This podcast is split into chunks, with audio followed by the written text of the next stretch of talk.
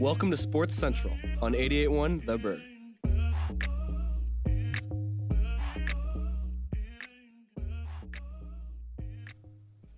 Hello and welcome into this week's episode of Sports Central live on 881 The Berg, 881 FM, the 881 The Berg app, and 881theberg.com, and also on iHeartRadio. We have a great show for you today.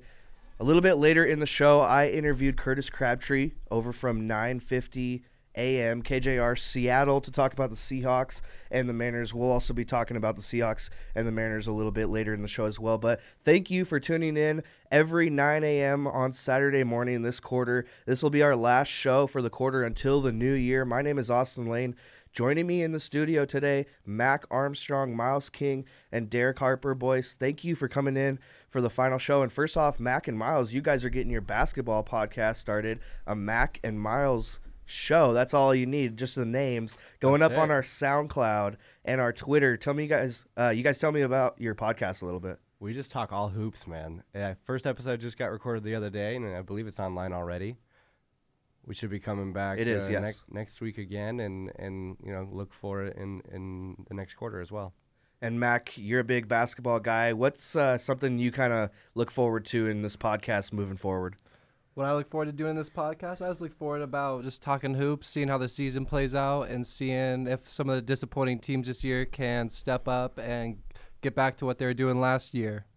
Again, so that podcast will be coming out on our SoundCloud more and more as time goes forward as we head into winter quarter.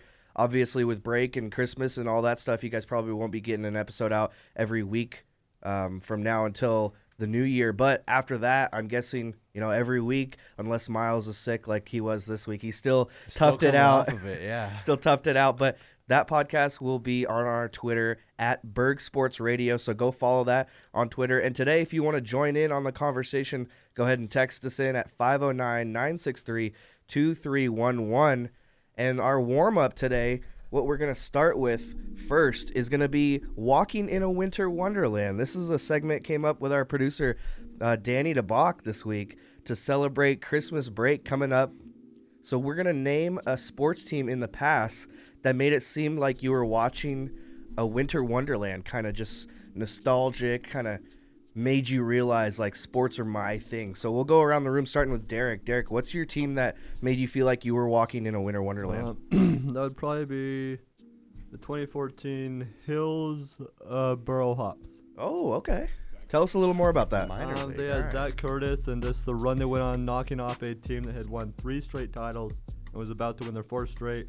And we just kind of, we were first game they were down big, and then they just came back, knocked them off, and then the second game they uh, won it all at at the home park, and it was just crazy. And who are they uh, an affiliate for in the majors?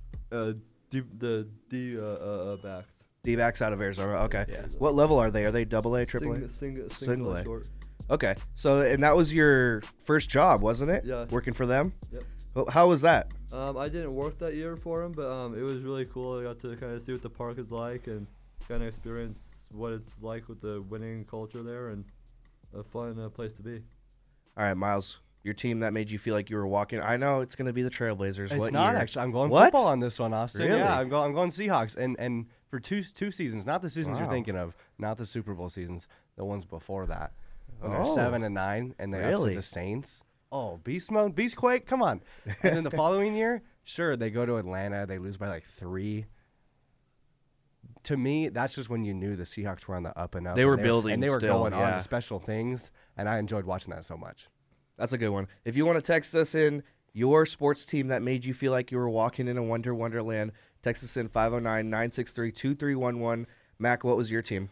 My team, if you know me, the 2011-2012 Oklahoma City Thunder, when they went all the way to the finals, lost to Miami, but I don't know if that was legit or not. And it was just fun watching a 24-year-old Kevin Durant, 24-year-old Russell Westbrook, and then of course a 23-year-old James Harden just do their thing and just take this take the league by storm and really get to the finals and push that team over the top. You're very unique in in that most people when the Thunder left for Oklahoma City, they we, we talked hate about that the Thunder. show the other day, yeah. Because I know most Sonics fans hate the Thunder now Even because that's the team that. even Blazer fans can't stand them. Yeah, and and Mac, what could have been if they had just kept that trio together? What could have been, we'll never know. Never know. I don't know if it would have been good. Harden, he's kind of a, a not selfish player, but I don't You got to think he remember, Harden actually played defense back Yeah, he then. did. He and he and Leonard with the Raps can play defense, Uh-huh. but Yeah. I think he can only only have one other good player on the team. My team that made me feel like I was walking into Wonder Wonderland. I'm a huge baseball fan, Yeah. but the Mariners haven't been to the playoffs since I was three or four years old. So I'm actually going to go with the 2014 Mariners, the season that they missed the playoffs by one game, because I went to the second last game of the season at home against the uh, Athletics, I think I was there too. and it was the game that they gave out the rally towels. And it was the first time in my life that I had heard Safeco Field as loud as CenturyLink in a regular season Seahawks game. Wow. and you know how loud CenturyLink gets. Oh yeah, deafening. Inside of Safeco Field, people were, were yelling as if it was like a third down for the Seahawks defense. like just go, oh, just making noise. Everyone in the stadium. And I felt like I was at a Seahawks playoff game. That's It was crazy. So that made me feel like I was walking in a winter wonderland. But let's go into our first story on the day. Late last night, the University of Washington Huskies beating Utah by the low score of 10 to 3. The defensive match of the year possibly in the Pac-12 championship game and a berth to the Rose Bowl for the Huskies first time since 2000. But here's what we got to talk about. Can UW's offense be good enough to win the Rose Bowl after scoring only 10 points last night? No, You don't think so? I mean they're a great team. We saw that against the Cougars. They're a great offensive team. Petersen, great coach, great all all around team on the D D side. But if they face someone like the Buckeyes, I just can't see them playing out. The Buckeyes are they're really even with the their coach getting cut for four games. They're such a lethal team that I don't really think anyone. I don't think really any anyone except maybe Bama would stand a chance against them. Okay. I mean, they're re- really really good. I don't. I, Yeah. I think me personally, I think the offense isn't good enough to win a Rose Bowl, but I think the defense is. The defense Yeah. is stout. I mean, talking about that defense giving up three points, even though Utah's quarterback isn't that great and threw all those interceptions, he threw those because there's no one else to throw to, and there's no there's nothing else for him to do. He couldn't even roll out because the D line had so much pressure, and as soon as they do that, you force those turnovers. That pick, that pick six too. Yeah, Are you serious? I Are you know. serious? He threw it right to the receiver's hands. The guy it goes off of his hands. shoulda caught down it. Onto it. He should have caught it. Is Yeah. the bottom line. But it goes down some ridiculous kick the ball up in the air. Yep. Serve it up to the DB on a platter, and he takes it 65 yards. and that's the only touchdown scored in the whole game. the only touchdown. was a defensive touchdown. So I don't know if you could say it was two bad offenses or two really good defenses. I just can't tell. I, I guess I have to say defense because the only touchdown was a defensive touchdown. Yeah, and really just It was bone- lucky. a boneheaded play from the Yeah. receiver. Really, to me, for the Huskies, their whole offense starts with Gaskin, Mm-hmm. similar to how like the Seahawks play with their run game, and then they go into the kind of the, the play action rollout passes. The Huskies' offense starts with Gaskin in that running game, and then they can start to take some shots down the field off the play action. And so if they can't, regardless of who they're playing, if they can't get Gaskin going, they're going to struggle. Yeah, and as soon as you have Gaskin running great, like you said, you start pulling out those play actions. But another thing I was seeing a lot last night was that Wildcat offense with Gaskin lining up at quarterback as well. So he's almost like a double threat. You can run with him, you can direct snap it to him, you can pass it to him. A lot of checkdowns to him as well because Browning wasn't finding anything deep. Utah's secondary, much like UW's on defense. But like you said, Gaskin run, Gaskin run, Gaskin run, then finally play action, deep pass. It wasn't happening last night against mm-hmm. Utah, and I'm kind of scared for the offense going into a Rose Bowl against a possible Ohio State, possibly Northwestern. You know, just looking at how the offense scores or how they don't score in last night's game, only being able to get a field goal, they're going to rely on Myles Gaskin. Don't get me wrong, but Jake Browning's going to be the difference on third and long, on you know the 40 yard line where you're outside of field goal range, but it's kind of too short to punt. I mean, they went for that early fourth down in that game because they're in that like gray gray area Chris where they Petersen has shown no hesitation to just go for it. Because he when they're doesn't trust the kicker area, still. yeah. So, and that's another thing to look out for is like, are they going to continue to do that in the Rose Bowl? Mac, what did you see out of that game last night? You know, I just saw a great defensive game. Jake Browning, once again, not really stepping up when it matters most. And that's been the story for him over his four years at UW. And I'm really concerned for Jake Browning in this Rose Bowl. And I think the game's going to fall down to him in the Rose Bowl if Huskies are going to have to win or lose with Jake Browning stepping up to the plate. Yeah, and that's what I've I've been talking to a lot of fans, and a lot of I've um, almost all the fans I've talked to are worried about Browning. They're all saying he's not good enough. He's not doesn't he can't do it game to game, and if you're gonna rely on him and you're running a back, Myles Gaskin. yeah, Yeah. you're gonna rely on him. I don't see it happening. Well, it looked to me like the Cal game earlier this season where UW lost to Cal basically because of Jake Browning and he couldn't move the ball at all. And I- his defense bailed him out last night for I sure. I mean, Cal is that team that's never that superstar team, but they're that team that'll come up, that odd team that's gonna come up and smack smack uh, uh, you and beat beat beat you. I mean, I, I could say team. you could say the same for Utah. I mean, even though they're ranked and they're good, they're still kind of that team that hasn't won the Pac-12 championship since they joined the Pac-12.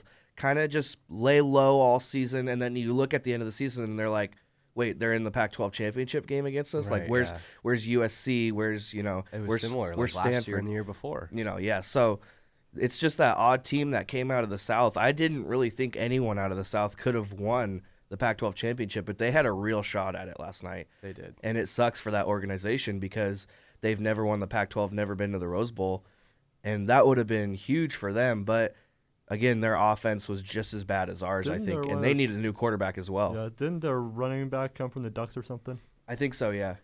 Yeah. So it's just all the talent on the Utah team couldn't come together and just win that game Was for the 'em. quarterback last night? Is he the regular starter? Yeah. Oh no, it, Hun- it- it is their Huntley's the regular backup. Yeah, starter, I forget his name, but Huntley, I think. yeah. And we played. Did we play Huntley in the first game against them this season? When we I beat think him so. earlier this season, I don't remember. Maybe that was the game where he did get hurt. No. I went out to Pullman for the, for Utah, WSU, and he was playing in that game. Okay. Yeah. Yeah. So I don't know. Just the matchups, UW just outmatched them. Same as the Wazoo game. Like UW's defense is just too good. And talking about that defense, where would you rank them in the whole country, college football wise? I'd put them at third in the country, behind Alabama and Clemson. Yeah. I think that's a fair I spot think for that's him. fair. Top I totally five. agree with you. Their secondary is insane. So, Yeah. yeah, I'm top three. I uh, I obviously pull for the Coots. I mean, the Dogs are no joke. Their their offense is a little shaky at times, but the uh, other, other other side of the ball is scary to watch. They can stop you and pick it off. And Both of those they're corners they have good. are you know early picks, Yeah. Oh yeah. first or second round. Yeah. They got they got the body, they got the frame to be an NFL type cornerback in this league today. And then don't forget about Burr-Kirven, one Yeah. of the best players in the country. Gosh, One of the best players in the country. one of the best by far. Flies sideline to sideline. That guy's Yeah. everywhere. He's like every play, he's on your screen, no matter what. Like I saw this play where he lined up as the far side linebacker, and by the end of the play, it was like a check down to the near side, and he's like tackling the guy out of bounds. I'm like, where did you Right, even come right. from? He's in there forcing fumbles, getting sacks. He's the enforcer too. That guy can lay the wood on some people. he came out of nowhere too. Like this season, I hadn't heard of him, and then like first couple That's games, the thing too. He's not like huge. He's only like six foot. yeah, And he he wasn't that guy coming out of high school. That's like, here's this guy that's gonna be huge on your defense, right, you know. right. but the way he's playing, wow, that that guy's insane. He's part of the reason my, in my opinion, that they are top three.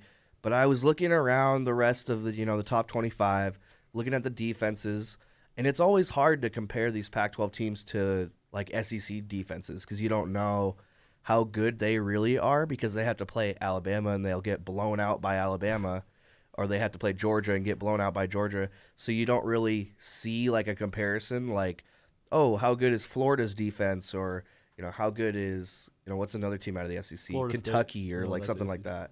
You know, how good are they against UW's defense? I kind of want to see Ohio State make the playoffs so we can play a SEC team in the Rose that'd Bowl nice, with an that'd be at-large bid because I'd love to see UW beat an SEC team. That would be amazing. Oh, absolutely. And they nearly did at the start of the year, week one. Yeah. one. Auburn, they, And they Auburn, nearly had that which game. they man. shouldn't have lost. They nearly had that game. Looking back at that, but yeah. So let's look at the college football playoff now. Actually, the top four being Alabama, Clemson, Notre Dame, the three undefeated teams left other than UCF, and hmm. number four being Georgia. Alabama and Georgia have to play today, and mm-hmm. then the first two out Oklahoma and Ohio State. So, how much will that SEC championship game affect the college football playoff? Alabama versus Georgia today. Um, I think Georgia. I mean, Alabama is a really good team, but Georgia, I think, has the ability to beat them, as we saw last year. I think it was. So it could go either way, but I think Georgia might have it there. Oh, you're going to take Georgia. I'll, ta- I'll take Georgia. Okay. So if Georgia wins, and I want your pick a little bit later for the other uh, championship games, but what do you think ends up happening? Do you think Alabama falls out of the top four? No, not at all. I mean, it's Bama. So Yeah. I got. I think they'll maybe drop one, maybe maybe two.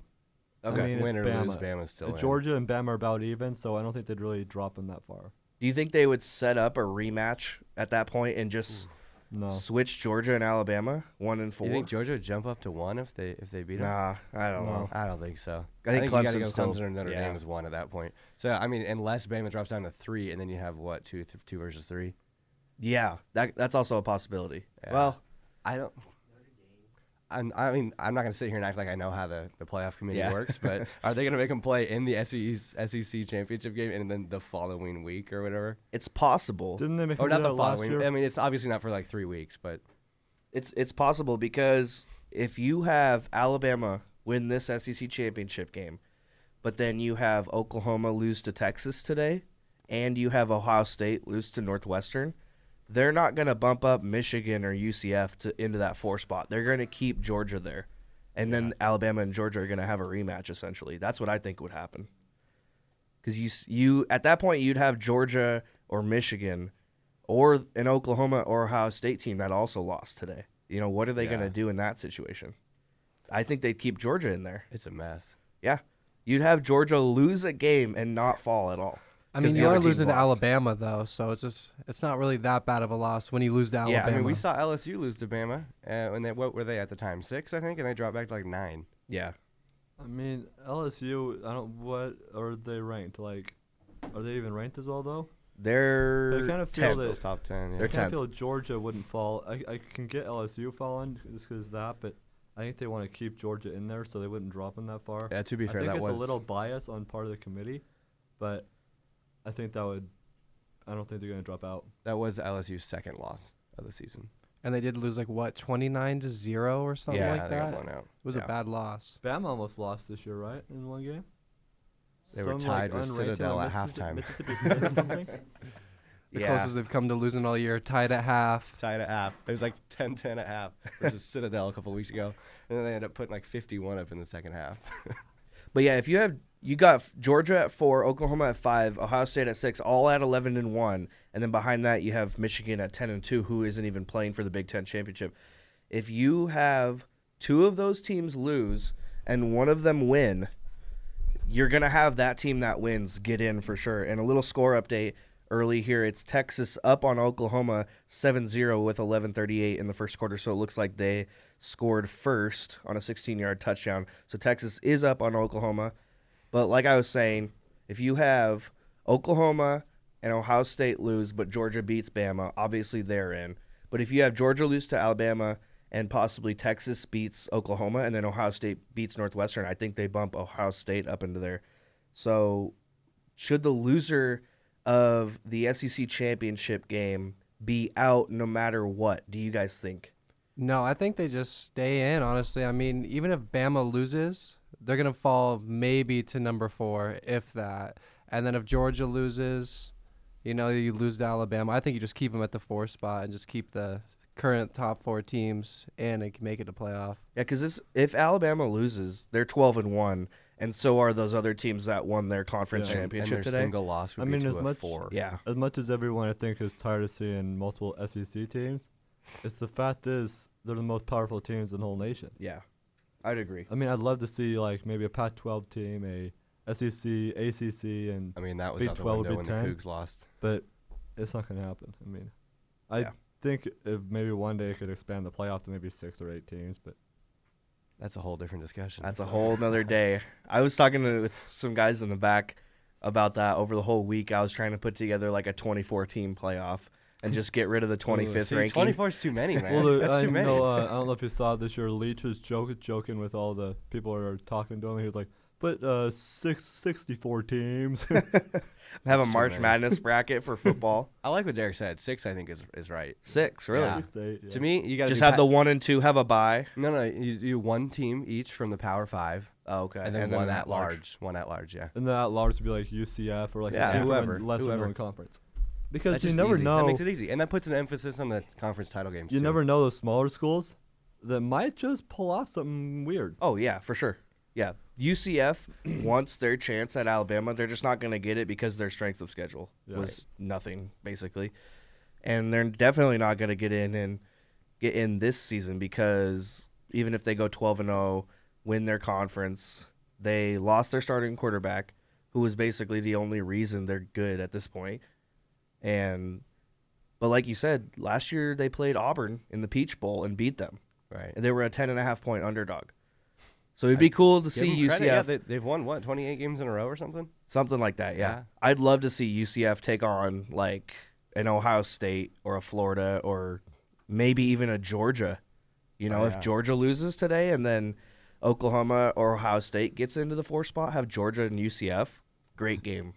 Pretty much the same as last Basically, year. just like whoever's first out against UCF. Yeah. Yeah. All right, we're going to take a break. On the other side, we are going to be talking more about Kareem Hunt, the news coming out of this week. So don't go anywhere. You're listening to Sports Central here on 88.1 The Berg. Welcome back to Sports Central.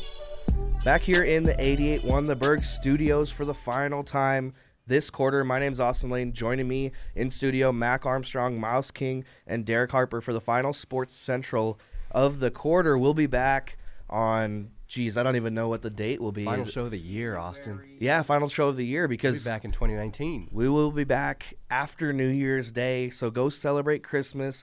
Go celebrate New Year's without your favorite sports analysts. And the first Saturday we'll be back is January 5th, which is the same date as the NFL wildcard games, first wildcard games, and also the college football playoff first round will be that day. Oh, the New Year's Day games. The New yeah, Year- the excuse me, New no, the, uh, the national championship game will be the Monday after Oh, that show. Okay. So that's going to be a huge show when we get back for Sports Central. But today we got to talk about Kareem Hunt being cut by the Chiefs last night, well, earlier yesterday. Will Kareem Hunt be re signed by another team? And if he does, what team do you think he goes to? I think he will be resigned. Uh, there's a couple teams in the league that take chance on talent. It doesn't matter really what they've done. Historically proven. Guys like Josh Gordon, you know. Yeah. I mean, obviously, domestic abuse Gordon is wasn't entirely bad, different than smoking pot all the time, but the league has shown a willingness to to take chances on talent, Yeah. and Kareem Hunt is one of those guys. I think. So where do you Look think? at a guy like you know, even like Frank Clark, who pre-draft had some stuff come out about him. Didn't stop the Seahawks from drafting him. Yeah. Where do you think with? Kareem Hunt goes then? Yeah, Frank Clark's still with the Seahawks. He's He having still- a great he's year for one us. of the better Yeah. defensive tackles on the Seahawks now. Yeah. It's hard to say. I Do you think we'll a have to wait team- and see. Do you think a team that needs a running game gets him, or do you think a team just swoops him up as like trade bait? Because That seems more likely. To you me. have like a team like the Jets, who's first on the waiver order right now, but they don't need Kareem Hunt. You know, No. they're in a position where they're not going to make the playoffs. They need help at a lot of other positions first, but they could get Kareem Hunt because they're first on the waiver order, and then trade him for some defensive players down the road, some draft picks. That's that's big for a rebuilding team. So. Yeah, I think the Jets seem that's that could happen, or any other kind of bad team that's that's looking for just a, a big name. I see Kareem Hunt going to more of a contender before he goes and signs off with a lesser team. To be honest, he's he's kind of been spoiled by playing with the Chiefs these last couple of years, and I think he's too used to winning to go and play for a loser at this point. I don't know if that really matters. I mean, you have a bunch of players that will go from a great team to a losing team. I mean, you look at Percy Harvin, he went from the Seahawks to the Jets, and now where is he? Nowhere. Nowhere. Retired. Yeah, retired. I mean, a lot of players who have issues or something will go indoor, or they'll go to a losing team and just kind of fade off. I think that's what happens to him. I think he goes to like the Raiders or something. Because as much as Jon Gruden's kind of letting the ship sail over there and just getting rid of everyone and rebuilding for the future, Kareem Hunt might be someone you want moving forward. Going to Vegas? Yeah, because you'll you'll have your running back. Maybe that's the first position he gets out of the way in the rebuild. Maybe this is his opportunity at that. Another team that I could also see Kareem Hunt going to would be possibly the Cardinals, Yeah. Arizona Cardinals, which would They still got Johnson. yeah. So you know, get a guy in the NFC West to go against the Seahawks. play, like can't have a lot of carries now. But another team that's like rebuilding. You know, it's just a possibility for Kareem Hunt. What But, about uh, irrelevant teams like the Chargers or I don't know the other teams, the Dolphins? I mean, Yeah, I mean it's possible he goes anywhere. Really, it's just a, it's a toss up at this It's point. whoever wants to take a hit to Yeah. their brand, really. Which the Redskins already did that. Why not have the Redskins just swoop him up? right. You know, they got Adrian Peterson. Run And the did- two-headed monster back there. You don't need a quarterback. Just hand and their it off. name. Yeah, yeah. So Mac, where do you think Kareem Hunt ends up? You know, I was just thinking about it just now, and I think I would like to see him end up on the Texans and really make a three-headed monster out there with Demaryius Thomas, DeAndre Hopkins, and Kareem Hunt in the backfield, plus Deshaun Watson. That would be a fun offensive to watch. Plus on the defensive side of the ball, J.J. Watt, That Jadeveon fun to watch. I Clowney. I I, think that would be that one. that would be really cool and really fun to see Kareem Hunt going to Houston. So That'd be that'd be good for the Texans. That could Oh, be yeah. the difference on that team because they're riding an eight game win streak, but it's over really bad teams, and they're coming down into this final stretch where they have a couple games against their divisional opponents, which can be rough sometimes. Colts, Titans, and then they have a couple other games that are a little rough on the schedule too. So that could be something that helps push them over the top and makes them kind of an AFC powerhouse. I mean, they're eight and three. They're not bad. Sort of flying under the radar too. Yeah. At eight and three, nobody, nobody's like, oh, the Texans are going to the Super Bowl. no Oh, one's. Nobody's saying saying that. that. I've said that. I've said it's possible. It's if possible. you remember possible. my take from a couple weeks ago, anyone that makes the playoffs can make the Super Bowl. but the Texans just haven't beaten anyone good yet so far. And I think Kareem Hunt being added to that team, if he's not suspended the rest of the season, he could help them in the playoffs. They beat the Titans 34 to 17. But when uh, Rice had that incident, where did he end up? Anywhere? Rice did not end up on a team again. Mm-mm. But I think the Ray Rice video was much worse than the Yeah. Kareem Hunt video. I, I I haven't seen the Hunt one, but I'm just saying it doesn't really look good for him either. Though. No, it doesn't, and that's why the Chiefs cut him. Really, it well, it really wasn't because he did it. It was because he lied to the team about it. So you know, there's kind of this feeling, uh, in my opinion, where it's like teams aren't gonna really care for picking them up. I mean, the Chiefs were gonna keep him if he just told the truth about it, according to them. So, but he lied about it, and that's why they cut him. I think he gets pick up picked up today within the next probably three hours. I totally agree with that. He'll be picked up by by the time it's dark outside tonight, and yeah, there'll be a whole new discussion on him in a couple more hours. He'll be he'll be suiting up for somebody next week. Maybe I'm Well, still skeptical, but eh. we'll see. We, whole week of practice, he can do it. Well, but the thing is, he might not be suiting up for a team. He might be signed, but he might not be That's suiting true. up. He is on the commissioner's exempt list at Oh, this point. Okay. Yeah, I mean, which you can't play, you No, can't can't play, practice, no, can't do no. anything. Same place that Reuben Foster's at right and now. Hard Hardy never ended up with a team either. No, that's true. It's I mean, he did. guy was also Hardy did end up in Dallas for a somewhere. year until he got cut the year the following the, the incident. that's right. It's possible that he doesn't end up on a team, but I don't think a guy with that much skill, like I think he'll play, but the question is, will it be in the NFL? no, come on, he'll play in the NFL. Kareem Hunt's a I mean, top five running back in the entire like- NFL. He'll get picked up. Well, I'm saying if he doesn't get picked up in the NFL, there are a few teams that could pick him up, but if he doesn't, Nah, I don't think he'd go play in another league. I think he either gets picked up or he just retires at that point. Retires after two seasons or season and a half. What a tragic story to such a what could have been career. Yeah. Right. This is something that could ruin a locker room. I mean, the Chiefs could possibly be, you know, kind of hit this uh, like personally. It's like we just had this guy on our team that was lying to us, one of our better players, you know. But with that passing offense moving forward, I think they'll be okay. What do you guys think? They'll I- be okay. And the then Chiefs also, don't discredit Spencer Ware. The guy's a solid NFL running back. Yeah. He's not going to bring everything that Kareem Hunt brings, but he can fill a hole.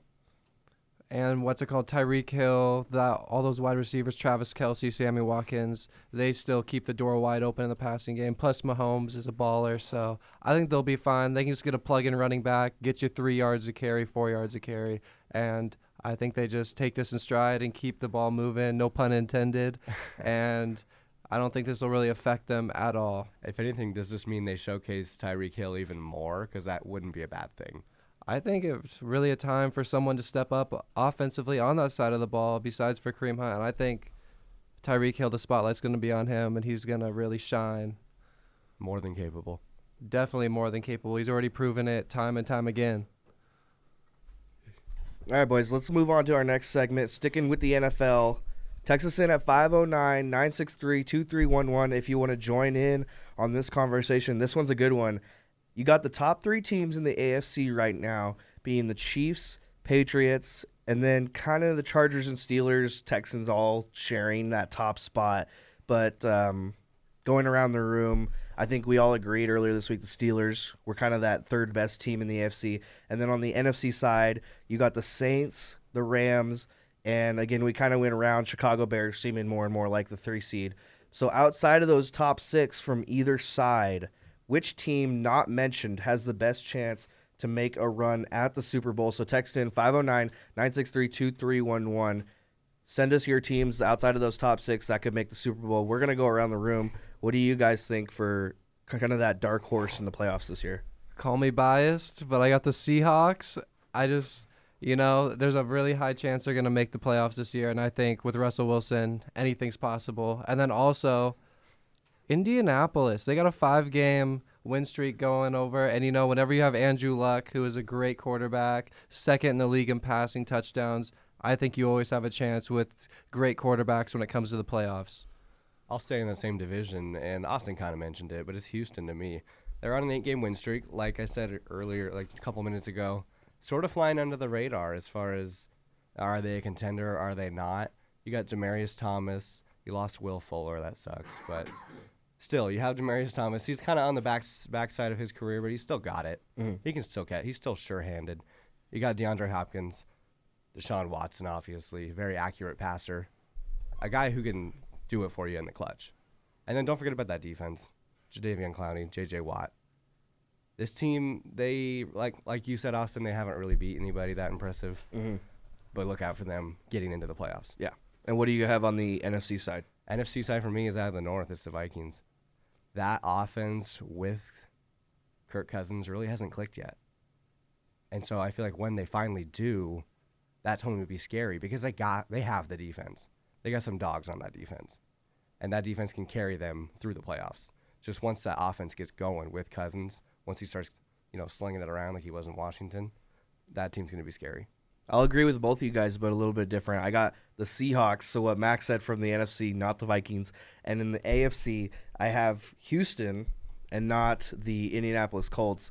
So, so one of each. One of each from one from each of you guys. I think the Seahawks definitely have what it takes to beat some of those better teams in the NFC. You've seen it against the Rams, even in LA this year, almost pulling out that win and just the way this team's kind of gelling together coming down to the stretch of the season. If they can take care of business against the Niners and the Cardinals, and then maybe beat the Vikings, maybe even beat the Chiefs, definitely a playoff team.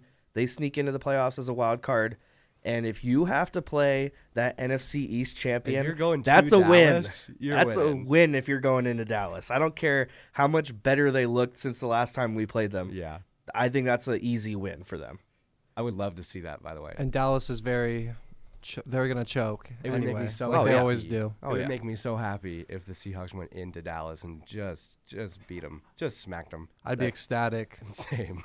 That's my road to the Super Bowl for yeah. the uh, for the Seahawks. You have right. the Seahawks finish in the five seed, the first wild card, go in into the fourth seed, which will for sure be the NFC East champion on the road. Probably the Cowboys. You go beat them even if it's the Redskins or the Eagles that pull it out, whatever, that's a win too. Uh, and then you actually hope that the Rams get the one seed, and that you're the lower seed that comes out of the wild card team, so the six seed doesn't win, so that you have to go to L.A. to play the Rams. I'd rather do that than go to New Orleans or even go to Chicago. That's scary for me. Yeah, I mean, But as soon as you go into LA, you have a chance there, and that's the divisional round, It is, and that yeah. gets you into the NFC Championship. Where even if you're going on the road to play Chicago and New Orleans, scary games, it's the NFC Championship. If you've already Anything upset can two, happen. if yeah. you've already upset twice, it's a toss up Yeah. for for Sea, for the Seahawks at least. I mean, Houston's really good and all. I don't, and they're a team to watch out for. But I have to go Seattle there, like uh, you said, and how they Mhm. can pull out those upsets. But once you've upset a couple of teams and you're going into the NFC title game, other teams are gonna be like, okay, these guys are for real. We gotta take care Mhm. of them, and it'll be probably similar to the Packers game where Seattle had to pull it out in the last five minutes or Yeah. something like that. Don't remind me of that. Oh my Mm. gosh, talking about walking in a winter wonderland earlier. Mm, yeah, Jeez, yeah. that game's a good one to bring up too. But you, we've seen nine and seven teams be able to win the Super Bowl in the past, and it wasn't because they pulled off some miracle. It was because the way they matched up with each team in the playoffs, they just looked better that game, and they got into the Super Bowl and found a way to win. I'm saying the Seahawks can make the Super Bowl. I don't necessarily think they will, but if they do make the Super Bowl, I don't see anywhere they're be- that they're beating the Chiefs or the Patriots in the Super Bowl. Uh, the Chiefs, I think the whole situation with Hunt might uh, impact them a little. Not a ton, not not a ton. But I Mhm. think it might impact them a little to where the Chiefs might slip up somewhere that's in some game and just barely lose or something. the Seahawks, for me to say that they can make the Super Bowl and then not win it, well, I think they could win it if one of our dark horse teams makes it out of the AFC. Something that would be insane. You know, have the have to beat the Pats or the uh, Chiefs. yeah. If you have someone like Houston or Indianapolis come to the Super Bowl by any chance. Then you got like two, five, and six seeds in the Super Bowl, which would be That'd crazy. Incredible, yeah. but you know, I don't I don't think that will necessarily happen. That's just my dark horse picks. But Houston, like we were talking about earlier, on offense with Deshaun Watson and DeAndre Hopkins. I mean, other than that, Demaryius Thomas, yeah. Demaryius Thomas. It's like other than that, sort of eh, that. He just kind of stopgap for Will Fuller. Really. yeah, there's no real star power on their offense. I mean, other than Hopkins, that guy's like a top three receiver in the league. Yeah, I guess. And I will say our man Danny's making a good point over here. He's making a case for the Pittsburgh Steelers, and you know, I don't know about that. They al- it seems like they get to the second round every year, and they always blow it. Yeah, like every like three or four years. Same they- with the Chiefs, decide though. to go to the AFC title. Same with the Chiefs. Hey, this is the Patty Mahomes era. This isn't the Alex Smith era anymore. The Alex Smith era is over in Washington as well. Yeah. So that's- R.I.P. Alex Smith era in the NFL might be over. So who knows? All right, we're going to take a break. When we come back, we'll be talking more about the Seahawks, and then I will also play the interview I had earlier this week with Curtis Crabtree, sports reporter for 950 KJR AM Seattle. So don't go anywhere. That's right around the corner here on Sports Central. You're listening to 88.1 The Berg, your music central. It's DJ BWT. We're out here talking today about how much we hate sports. Sports is just the absolute. Oh my gosh, our radio DJs just don't get it. Sports broadcasting is much bigger than music. When's the last time Taylor Swift made you feel like watching Tom Brady get sacked? And even though Rick Ross looks like a defensive tackle, he can't entertain you like Vince Wilfork in overalls. This is it, Chief. The show you've been waiting for, Sports Central, every Saturday at 9 a.m. Ugh, Austin, you're such a meathead. Shut up, Benito. Tuned into Sports Central on 88.1 The Berg. Welcome back into Sports Central. Austin Lane here with Mac Armstrong, Miles King, and Derek Harper. Before the break, we were talking about sort of every team in the NFL, their chances at going to the Super Bowl. But this time around, I want to talk strictly about the home team, the Seattle Seahawks, in the NFL Power Rankings, moving up two spots after that win over the Panthers. A great win for Big this win. team, and coming off of the win over the Packers, a game most people were saying was a playoff game for both teams. You know, loser would probably not make the playoffs, and then being able to win that, going into Carolina, a stadium that they have had their success in, and that good old Cam Newton Russell Wilson rivalry that Russell Wilson wins yet again, and beating again another team that most people were thinking wild card. Now maybe not so much after the Seahawks beat them. What are you guys seeing out of the Seahawks so far this season, and what would you give uh, percentage wise, zero to 100, for their chances of making the playoffs? I got the Seahawks. I got them at a 95% chance. Whoa. They they got to take care of business against Arizona, San Fran twice, and then the big outlier. If Seattle's going to make the playoffs, they got to beat Minnesota on Monday Night Football. If they don't do that, the playoff hopes are a little slim. But if they can beat Minnesota, you'll see them in the playoffs. And, you know, they just gelled as a team so well. The offensive line, complete turnaround, number one rushing offense in the entire NFL.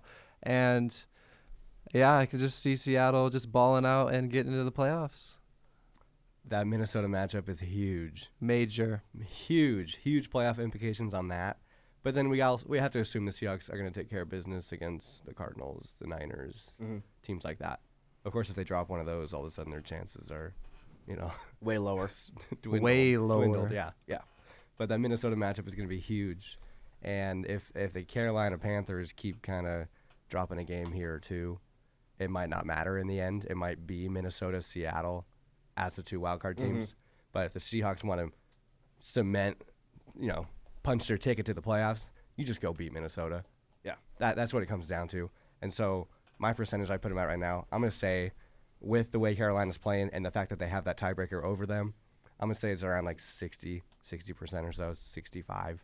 Carolina still has two games against New Orleans coming up, so that's gonna. I don't think they're gonna win either so of those I- games. that's kind of my point. I expect Carolina to continue struggling a little bit. I think uh, by the by the time the end of the season comes around, the Seahawks will be maybe one or a half game ahead of them, as far as as far as the record Because of that goes. tie.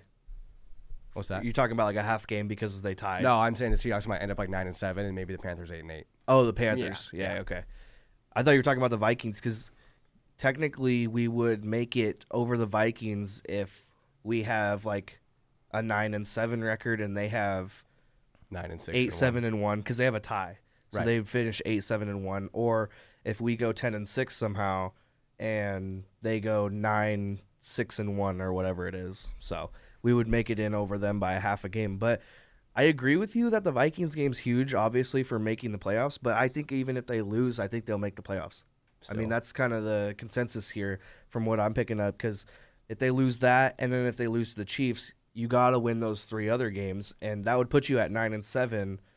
Eh, Panthers could lose twice to the Saints. They're yeah. out. And then looking at some of the other teams, you know, I, I don't feel like anybody from the NFC East or North is gonna. yeah, catch the Redskins. Redskins are probably out at this point, you know. So I can see the Seahawks making it either way. I'm going to give them like a 99% chance of making the playoffs just because I can see them beating the Niners twice and the Cardinals once. And honestly, I think that's enough. I, I just think that's enough You this think just season. getting a division wins is gonna be enough, huh? yeah. Yeah. I think even if they lose to the Vikings and Chiefs, they will get in. And that's saying even if they lose. You know, if they beat the Vikings, I think that's 100% at that point. So in two weeks, Monday Night Football, when the Seahawks beat the Vikings, I will change my percentage to 99 to 100. I am I a will little worried up. I about will the Hawks on Monday bold. night. I would though. change mine from 65 to like 95. Is it a home game, Monday Night Football? Um, Yeah. it is, but you know the Seahawks on Monday night. They, I've really, The they're kind of sketchy on Monday night Great in football. What? I don't prime know. What are you No. talking about? They stress me Prime-time out. Seahawks They stress me out. I've been to a Monday night game in Seattle. Granted, a long time ago, but they always thrive on like Monday night games. Yeah.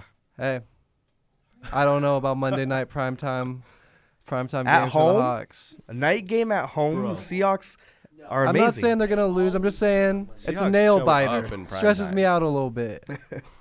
Well, obviously they're all nail biters, but they clutch up in the end. I mean, look at all those Sunday night games against the Niners and Monday night against the Packers. Fail Mary, they pull it out out of nowhere. Yeah, that was a lucky win, but we'll take them when we can get them. I'll take another one over the Vikings this season, something Mm-hmm. like that.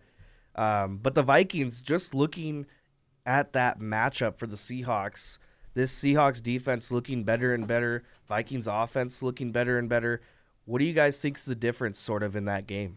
Um, you know, I think it's going to be containing Thielen, especially he's such a baller, and I don't know if Shaquill Griffin's going to step up to the plate and really become the lockdown cornerback that we need him to. The secondary is going to have to play as a whole, and you know, you see with the Rams, with teams with high-powered offenses, offenses like Minnesota. You know, they don't really they allow a lot of points, and it's going to be coming down to the defense, and also if the offense can put some points on the board. But the the team that makes the fewest mistakes in that game will win the game. I think Griffin will be that lockdown corner. I don't know if he does it this year, but to me, the Seahawks, like I mentioned earlier, Kirk Cousins in this offense really hasn't clicked yet, and I hope it, it's not against the Seahawks Yeah. that they finally decide to click, because that's going to spell bad news for the Seahawks. But Yeah. ultimately, I think it comes down to the running game for the Seahawks, and and that's their bread and butter, and that's how they run their offense. That's how they bridge that to play, uh, you know, play action passes and and those deep shots from Russell down the field to Lockett or Baldwin or whoever. And so if, if the Vikings can stop that run game, the Seahawks are going to struggle like they've struggled every game so far this year. Anytime they can't run the ball, they they're probably not winning. Derek, what's your key for the Seahawks and the Vikings game? Who do you think wins? Um, it's in Seattle. I, have to go with the Hawks. I mean, it's in the clink Monday, Monday night, and the Vikings are great and all, but I don't see it happening, especially in Seattle. All right, we're gonna hit an interview with Curtis Crabtree I had earlier this week. He's the sports reporter for 950 KJR AM over in Seattle. And after that interview, we'll be a quick break, and then we'll be back to talk a little bit about the NBA, some Mariners talk right after that. So don't go anywhere. Here's the interview, and then we'll be back for the second hour here on Sports Central. Sitting down now with Curtis Crabtree, sports report. Sitting down now with Curtis Crabtree, sports reporter for 950 KJR AM Seattle, and also a CWU alum. Thanks for coming on the show, Curtis. Yeah, no problem. How's it going? It's going great, and I want to talk to you about the Seahawks first. Just get that out of the way. Going into this season, not many expectations, but right now, I think they're playing above expectations. What have you seen out of the Seattle Seahawks so far this season? Well, I thought some of the the national projections thinking that they would be among the worst rosters in the NFL and would be like a four win team. I, I just ne- that never made sense to me um, from the outset of the year. I thought that go and I said as much going into the year. I thought that they were probably an eight to ten win team. Um, unless injuries hit the couple areas of the roster they couldn't afford to have big injuries at. Um, and that basically is how the season has gone up until this point. That you know, you had a couple games along the way that you could make the argument they probably should have won. A couple games that you could argue they maybe should have lost. But all in all, I think they're about where they were going to be, and now they have a chance over the the last five weeks of the season to make a push for the playoffs. And if they win all their remaining NFC games, they'll basically be there regardless of what happens elsewhere. So.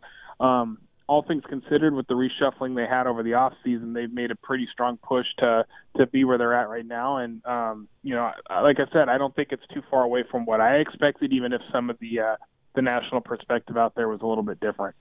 That's a great point you bring up about them beating teams that maybe they weren't expected to beat. Did you beat? Uh, did you expect them to beat the Carolina Panthers last week?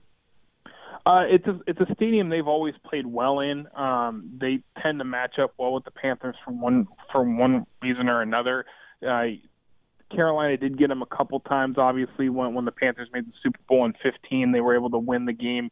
Here in Seattle, when the Seahawks made a coverage bust late and and allowed Greg Olsen to get a touchdown to win that game, that kind of propelled the Panthers on their Super Bowl run in some ways. And then obviously the first half of the playoff game they had a year later um, was not how they would have expected it to go. But there was a lot going into that game off the field with Marshawn Lynch tapping out on playing the week before and then still starting the week after in Carolina. Th- that was just a cluster in a lot of different ways. And uh, but in general, they've played the Panthers well throughout the years for whatever reason.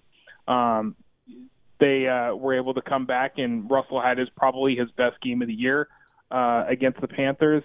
Had some really impressive plays. Tyler Lockett was outstanding in in the plays that he made. Some really savvy veteran stuff to to be able to score the touchdown he did and get the big play late to set up their game-winning field goal. So um, it's it's a I, I I picked them to win that game going in because of their past success in Carolina and it was going to be a tight game because both those teams are, you know, flawed but pretty good, and uh, it, it went about how I expected it probably would go. And a lot of the games this year for the Seahawks have come down to one possession or less. Do you think that gives them sort of an upper hand in the playoffs, knowing that they have the potential to beat a team like the Los Angeles Rams? Well, it's just who the Seahawks are. I mean, going back to when Pete Carroll first got here, I mean, they had that massive streak for for five years or so where they hadn't lost a game by 10 points or more until Green Bay blew them out late in the 2016 season when Russell Wilson threw five interceptions in that game. And then obviously when they were beat up last season in December when the Rams smoked them here in Seattle. Um, outside of that, they either win games or they play in really, really, really close games. so it's certainly nothing out of the ordinary. The thing that had been out of the ordinary was that going back to last season, before the Green Bay game, they'd lost um, eight of their last nine games they'd played that were decided by one score or less. And so those those close games that they still continued to play had swung the other direction. You know, the Denver game this year, the Chicago game this year, going back to last year, the Jacksonville game. Um, there was uh gosh there's another there's another at least one one or two games uh last year that were the same way the arizona game i think the final week of the season um they they'd all had those games go against them for one reason or another and so now they're they're two for two in their last two weeks uh, against green bay and carolina and finding a way to win those close games so um you're talking fine margins in the NFL. Their roster is not as talented as it once was in 13 and 14 and all that sort of thing. So the margin of error is certainly less for Seattle. They can't absorb some of the mistakes that they used to be able, be able to absorb and still find a way to pull it out. But right now, they've they've seemed to find a way to tick it back over the right side of the the the margin to get to where they're winning these games instead of losing them, and that's certainly been a pretty big thing for them to be where they're at right now. And out of these five final games in the regular season for the Hawks, you got three against the bottom two teams in the NFC West, the Niners and the Cardinals. But outside of those three, the two games other than that, the Vikings and the Chiefs at home. Do you think that Vikings game could be possibly the game that decides who goes into the NFC as a wild card team?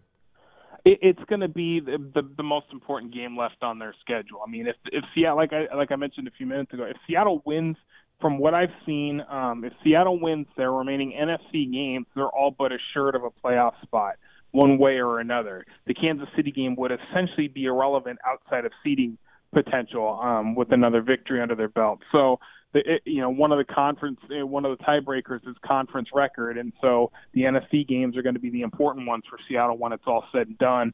Um, you know, all, all things considered, outside of the fact that they probably should have won the Denver game week one, that's not a bad loss for them. Out of conference losses aren't too troubling when it comes to deciding who makes the playoffs. All things considered the Kansas City situation has obviously been a little bit shaken up with the Kareem Hunt stuff that has come out and how that could change the Chiefs down the stretch if that significantly affects what they're able to do offensively if he's even able to play in the game against Seattle mm-hmm. in a mm-hmm. few weeks. Um, but all things considered, that Minnesota game will be the most vital one on Seattle's schedule, assuming they win the games that should be layups for them against the 49ers and, and Cardinals. So that will be their most important game left if they do what you expect them to do in those other couple games. And finally, before we talk Mariners here, last thing for the Hawks, I want you to give me between 0 to 100 their percentage chance you think they can make the playoffs this season. Oh, I think it's it has to be considered to be around 75 80% right now. Um just where they're at and the teams they have left and their schedule left, they can they you know, if they they have the ability to lose one game and still make the playoffs the rest of the way. And with three of those games coming against teams they should beat in in in the Cardinals and 49ers, you're basically at a 50-50 chance at that point. If you can get one win against either the Chiefs or the Vikings, you should be there. So, um, all things considered, they have a really good chance to make the playoffs at this point in time. In a lot of ways, they control whether they do so or not. So um, it's it's definitely above 50% at this point in time, and uh, obviously injuries will play a factor in that. If uh, you know, like I mentioned earlier, if the wrong injuries come about, if Bobby Wagner was to go down, if Chris Carson was to go down, if uh, you know Doug Baldwin was to miss the rest of the season for whatever reason, that could change the equation somewhat. But as it is right now, they should absolutely be thought of as a team that that has a really good chance to make the playoffs. All right, let's talk Mariners. They've been having an explosive offseason so far, shipping away guys such as Mike Zunino, James Paxton, Alex Colomé today. Um, but the big trade that everyone's talking about is Cano and Diaz going to the Mets. Hasn't happened yet. What's sort of your initial reaction to that trade?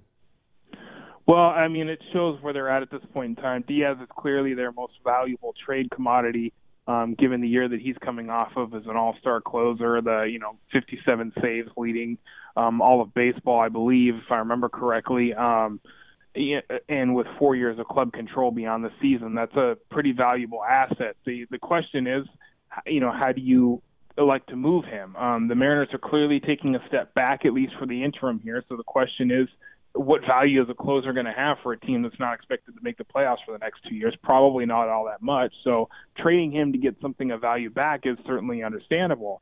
The the issue is, you know, them tethering that that asset to Robinson Cano and in a move to get rid of his contract.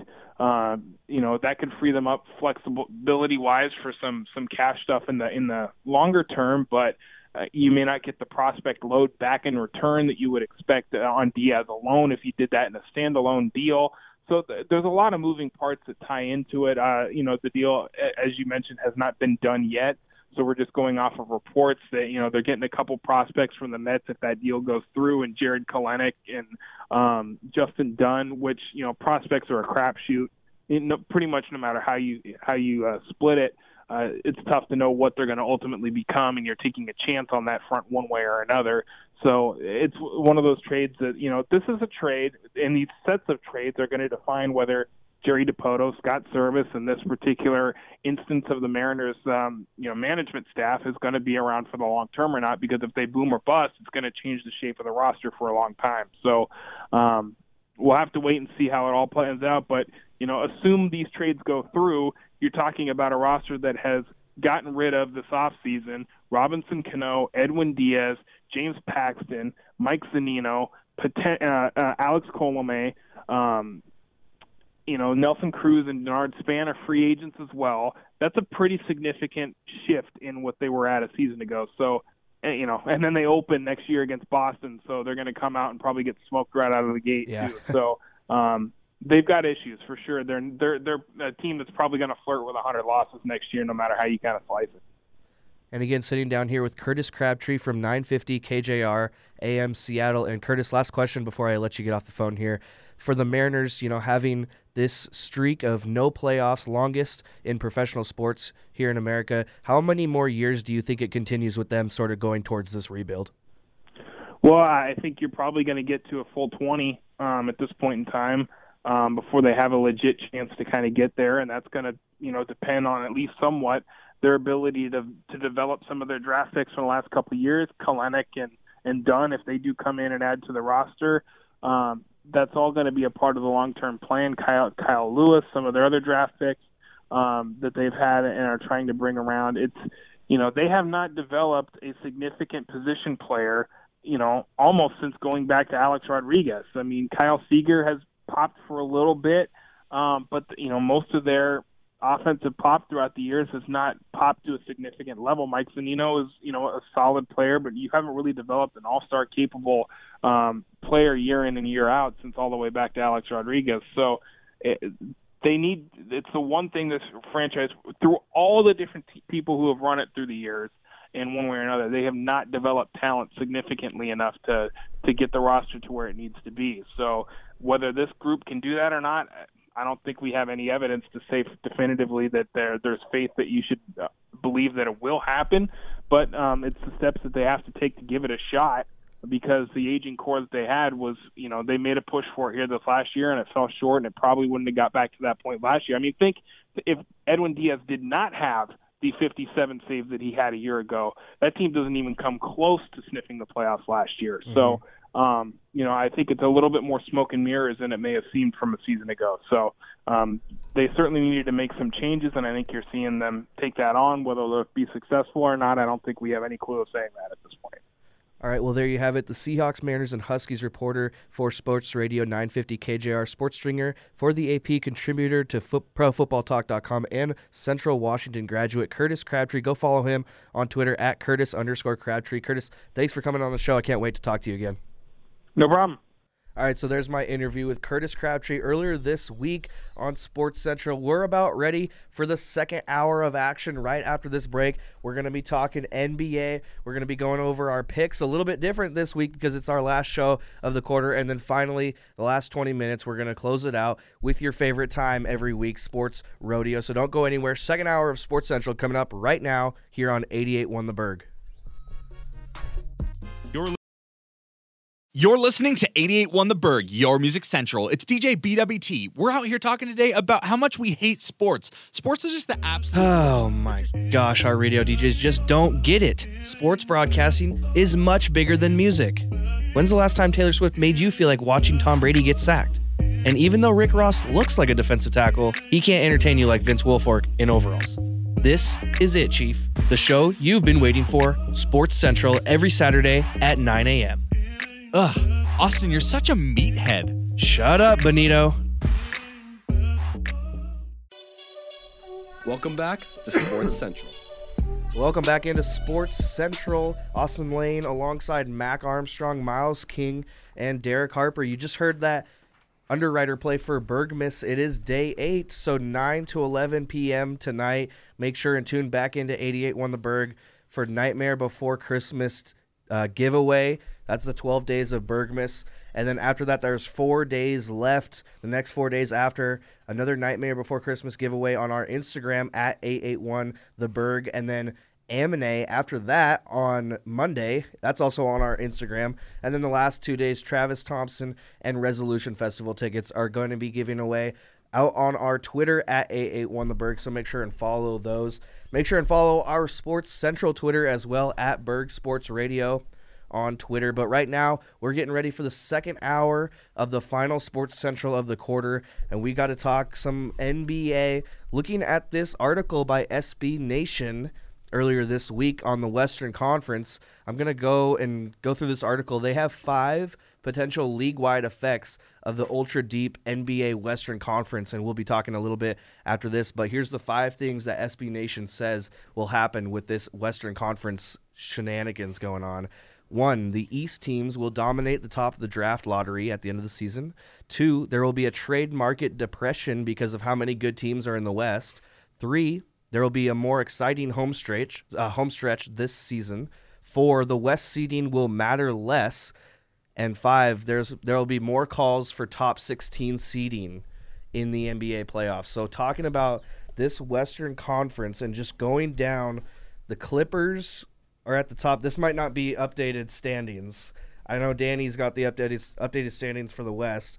It is yeah, it's the Clippers at the top, and then Denver, Oklahoma City, Golden State at the four seed right now. Memphis, the Lakers, Portland, Dallas. Portland, a team that was first in the conference a couple days ago. They're mm-hmm. back down to seventh.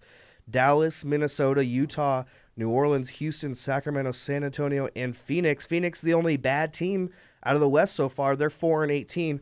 Right above them, the San Antonio Spurs, second to last in the conference at ten and twelve. That's only five and a half games behind the Clippers in first place.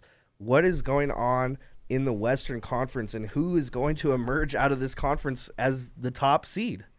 Well, the West has always been ultra competitive for the past couple of years now. And if I have to say anything, my eight my eight teams making the playoffs out of the West, I got Golden State, Oklahoma City Thunder, Denver, the Clippers, Houston, I got the Grizzlies, the Lakers, and the Spurs. Never count Gregg Popovich out ever. You could you could take any of those teams out and just put any other. Exactly. You Uh, could like- take those like eight and put said, like another eight The in there. second to worst team in the West is 10 and 12. Are you serious?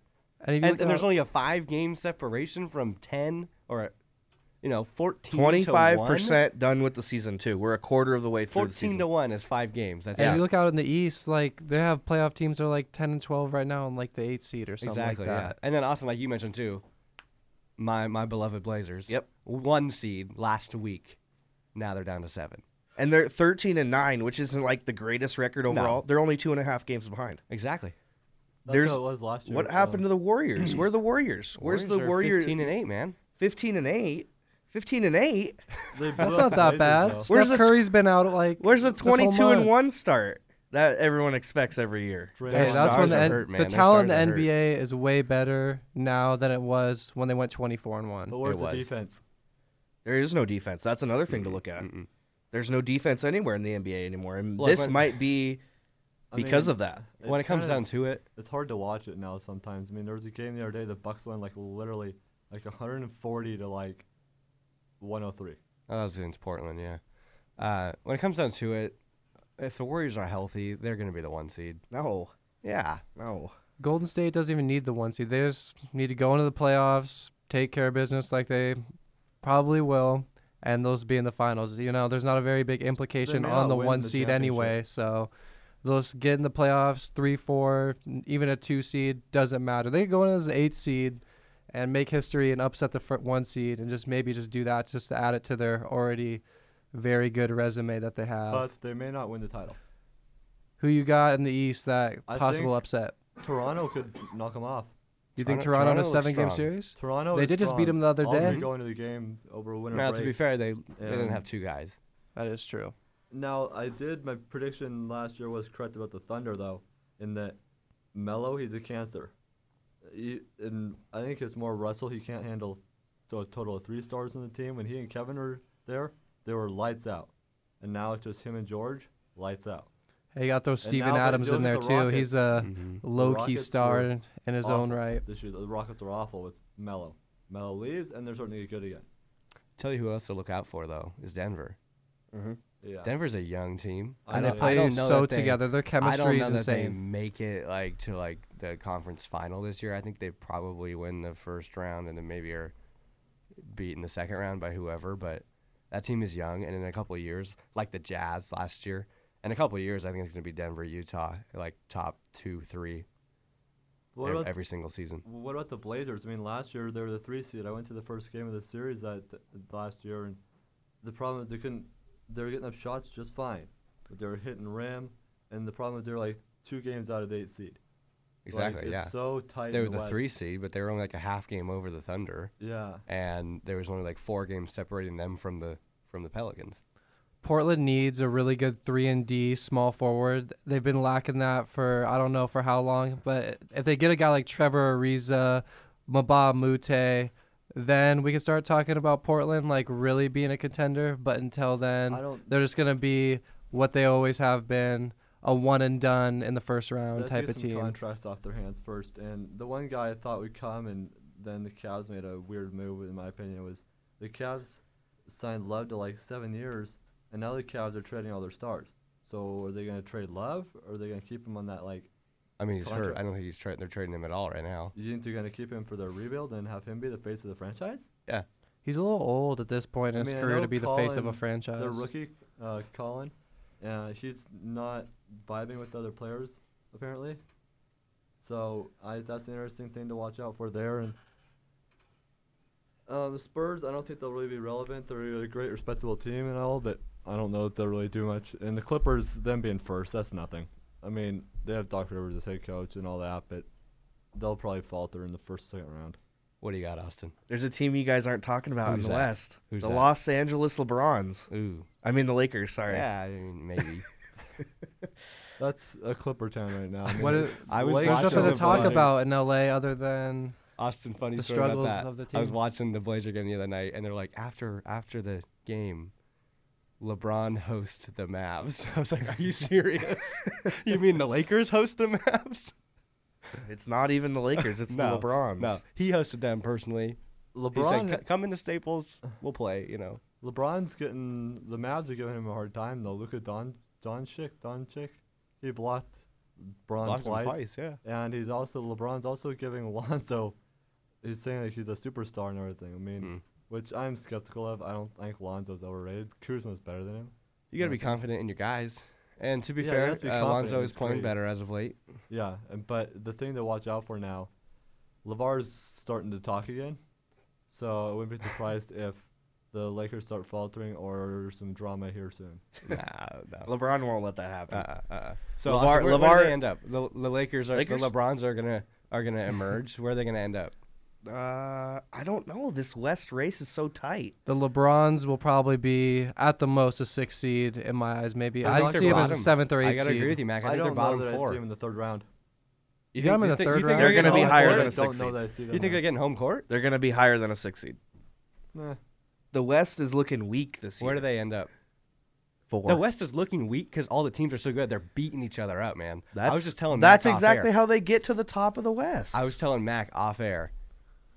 I don't think there's going to be that many 50 win teams in the West this year. I think the top three, four are going to be 50 win teams. Yeah. Below that, you're going to have like 45, 46 win So teams. you have the Lakers who end up a little bit better than you know those bottom four teams that make the playoffs. The Lakers will be lucky to win 45 games this year. They'll be lucky. Lucky, Hot take yeah. alert. There you guys go. I got another question for the West for you What's guys. up? After the Jimmy Butler trade, did Minnesota sort of revitalize their team? They're sitting at 500 right now, 11-11. Do they have what it takes to sneak in? they are definitely a low key team to watch. You know, Karl-Anthony Towns and Andrew Wiggins look totally revived, and they just totally look like what they were looking like before Jimmy Butler came in. It was almost like Jimmy Butler suppressed them, and now they're coming alive. And, you know, I'm not so sure that Minnesota lost the trade. Covington and Stark, two very quality players, and I I, think Philadelphia. game. Philadelphia is missing those guys right now. They will miss them come playoff time, and Minnesota got deeper. They got better. They added three point um, depth with those guys, and I think they won the trade. And they're looking very good. They're looking re-energized and ready to turn the script around on what was a disappointing start to the season. I don't think Philly's all that disappointed with what they got either. Well, yours, I just think they lost three point like. Besides for JJ Redick, who is a consistent three point threat in Philly, you had Covington, Saric, and Redick. Now you just have Redick. you're forgetting a team. This is sort of one of those rare trades, though, in the NBA where both teams. It was won. kind of equal value trade, honestly. It was you couldn't go wrong. It was a great move for both For respective both- for both franchises. squads, yeah. You're forgetting a team though. What's Who's the that? team? Milwaukee. Oh, yeah. Milwaukee. In the East. They're a The dangerous. the Scary. Milwaukee Giannis's. There's Scary. Not just Giannis. Um, after he left the Blazers, Pat Connaughton's been catching some fire. He's getting this Oh, he's a former now, yeah. Blazer, isn't he, Pat Connington? Yeah. You guys some miss him at now. all? But Mac, you and I talked about it the other day on the pod. The Bucks Khris are a Middleton. team. Khris Middleton, Khris Middleton can hoop. very underrated, Yep. unsung hero right there. unsung hero pick for Miles yesterday on the podcast. Ooh, Who got? really? Yeah. It was Khris Middleton. the Khris sh- Middleton. Yeah. Look out for the Bucks. Yeah, seriously. He's Yeah. the East They Clay. Thompson. It would not shock me to see the Bucks in the Eastern Conference Final. It definitely wouldn't shock me. You think at they could beat the Raptors? They could, I don't know if they could beat the Raptors. I think it'll be them and the Raptors in the Yeah. Eastern Conference Final. I think they can upset somebody like Boston or Philly though. The Bucks could. Boston's faltering. The Boston is not living up to what they're supposed to be. They're just. I've been reading things left and right about, like Kyrie saying, "Yeah, we're not as good as we thought we'd be," or "We're thinking we're better than we we actually are," s- which is kind of a bummer. I just kind of decided to watch the Celtics this year with a healthy Gordon and healthy Irving, and now it's just kind of disappointing. Sort of strange. You bring back in those two stars, and all of a sudden, like they want to play iso ball, and they don't want to, you know, have that ball movement. That, Yeah, that they're they not had playing to the last year. team's strength at all. I mean, like I was talking about on the podcast yesterday, Kyrie Irving is a ball stopper. He sits there and dribbles the ball for the whole entire shot clock, like 20 out of the 24 seconds on the shot clock, Yeah. and then takes a shot. And he just like when you pass it to him, you know you're not getting it back, and then. So like the guys on offense, it really messes congests the offense where like the guys aren't cutting as hard because they know that Kyrie's just going to do a crossover, this or that. They're not. He's not going to look to pass. Exactly, He- and you and you bring back two high volume shooters in Gordy Hayward and and Kyrie, and those guys are going to start taking a lot of the shots. And so guys like Jayson Tatum, who stepped up last year and were taking a lot of shots and obviously making them. Jayson Tatum, you know, he's a scorer. He can put the ball in the hoop, and so that guy's taking less shots all of a sudden. And and I guess, I think just the chemistry that they had built last year in the playoffs is it's just sort of fizzled out.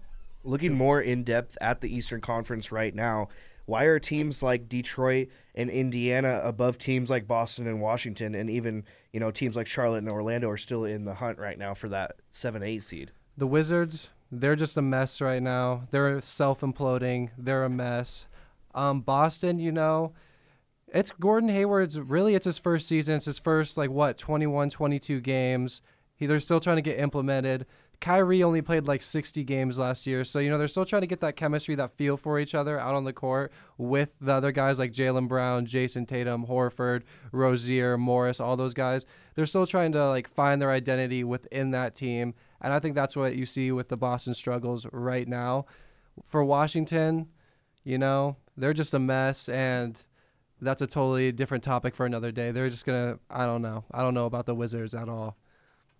I'm like, who who else is on Detroit other than Drummond and Blake Griffin? You got Reggie Jackson, you got the Duke God, Luke Kennard. Luke Kennard. All right. Well, I mean, that's the biggest reason why Detroit is like kind of where they are is because they really don't have any star power outside of those two guys. Oh man, that's a hot take there, bud. Hey, Reggie Jackson's you, a Will. quality player. He's a quality point guard. Thank you, Will Ortner. Uh, And I don't know, Detroit. who's even coaching Detroit now? Oh, it's it's, uh, Van the Gundy Rap- got canned, Yeah, so I, Gundy got I don't canned. know. Dwane Casey. Oh, Dwane Oh, Casey. Casey. Yeah, yeah. That might be why they're doing a little bit better than they were last year. And plus, they got a full year of Blake Griffin now instead of just like when they get him at the trade deadline last year. yeah. Yeah, so now they got a full season of Blake Griffin, Andre Drummond, and the East is pretty depleted. um, talent wise. So teams like Detroit. The East is so top heavy. You just have these four teams that are, and to, to me, it's like Boston, Philly, Toronto, and and Milwaukee. Yeah, if you just beat the But bottom like four, six teams in the East, and you beat them on a consistent basis, you'll be in the playoffs at like. You might be able to make the playoffs in the East at like 41 and 41, something right, like exactly. that. Beyond beyond those four teams in the East, it's like literally lottery teams. Literally. That's it. That's that's all it is.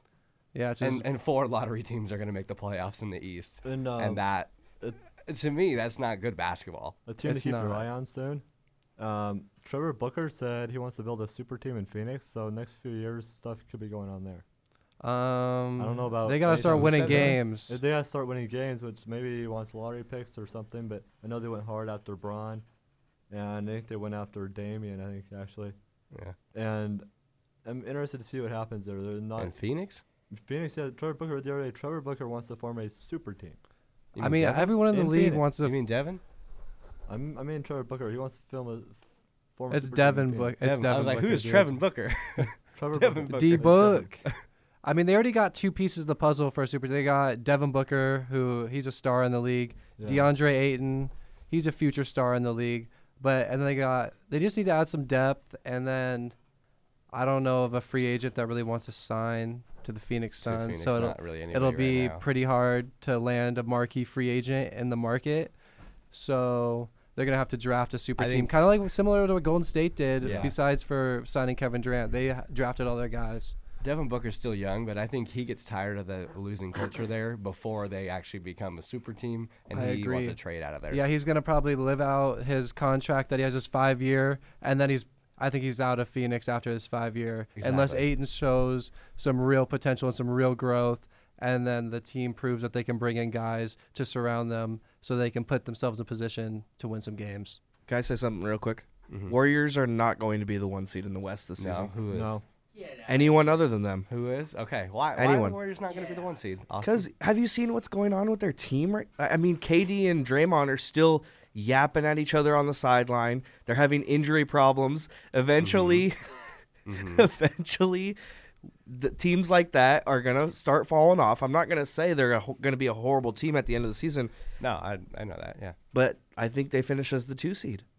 I don't think it even. I Don't don't, think ask really me who's gonna finish about the above them. first I don't know. Honestly. I don't think Golden State even cares about the first seed. So I just I don't see anybody being better than him as far as record record goes this year. What about right now? There's three Right teams now? that are better than them. Right? Oh, the biggest early. danger to. Golden They're State 23 is games in. themselves.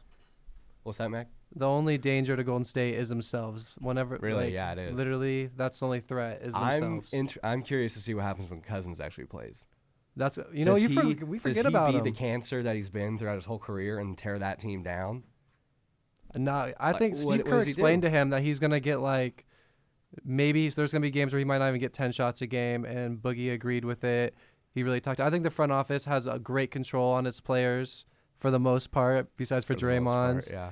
And I think, I think Boogie, I think he'll be fine. I not gonna think he's just gonna play for the ma- to get a max deal next year and get out of Golden State and go get his Yeah, money I thought somewhere that was interesting. They Steve Kerr basically said he's not here beyond this year. Yeah, Yeah. Kerr said we don't have the money to sign him next year. He's gone.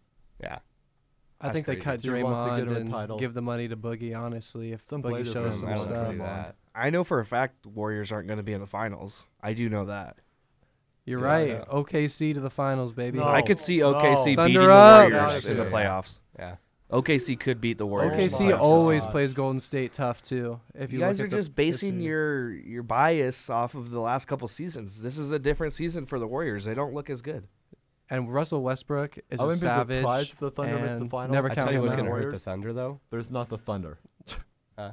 Huh? The Thunder are not going to the finals. The Warriors maybe, but I don't see the Warriors super strong. Um, it might be the Rockets. I don't know. There's, since they no, lo- I don't no. think it will be. Definitely not. I don't think it will be. But if it's not the Warriors or the Rockets or the Thunder, who's it going to be? Lakers. You know, you know what's going to The help LeBrons. the Thunder though when when he comes back eventually. He just had a setback. Andre Robertson. Andre Or Portland. Robertson, he Portland might be the best finals. perimeter defender outside of Kawhi Leonard in Portland the has to NBA. And that's the not even a hot They know it take. That's just their big facts right there. He's a great defender. Andre Robertson had that setback. He so I guess he's not coming back for another couple months or s- I don't I don't know the whole story, but I know he had a setback, so he's not coming back on his scheduled time now. But when he does come back eventually, like you said, Mac, one of the best perimeter defenders in the league, and a guy you need against the likes of Golden State or Houston or LeBron, whatever. I totally agree with that. All right, we're going to take a quick break. On the other side, we're going to be doing our picks for the rest of December because we're not going to be back until January 5th. So those are right around the corner here on Sports Central. Don't go anywhere. We'll be right back on 88.1 The Berg. Tomorrow, a pro. Mike's are hot. You're tuned into Sports Central on 88.1 The Berg. Welcome back into 88.1 The Berg, your Sports Central, our second to last segment of the year. Right now, Austin Lane joining me in studio, Mac Armstrong, Miles King, and Derek Harper. And it's time for us to make our picks, not only for this week's game, games and this weekend's games, but all the biggest games over the course of December because we will not be back until January 5th. Enjoy your Hanukkah, your Christmas, and your New Year's, whatever you celebrate. Enjoy your holidays. But let's get into the picks right now for the conference championship week. All these big college football games coming up today. First, looking at Clemson in the ACC championship playing an unranked Pitt. Is there a chance anyone speak up or forever hold your peace? Is there a chance Pitt beats Clemson today? No. Moving on. Northwestern playing Ohio Austin, do you State. disagree? no, I, I agree. I Ohio agree. State. Clemson's beating Pitt. Yeah.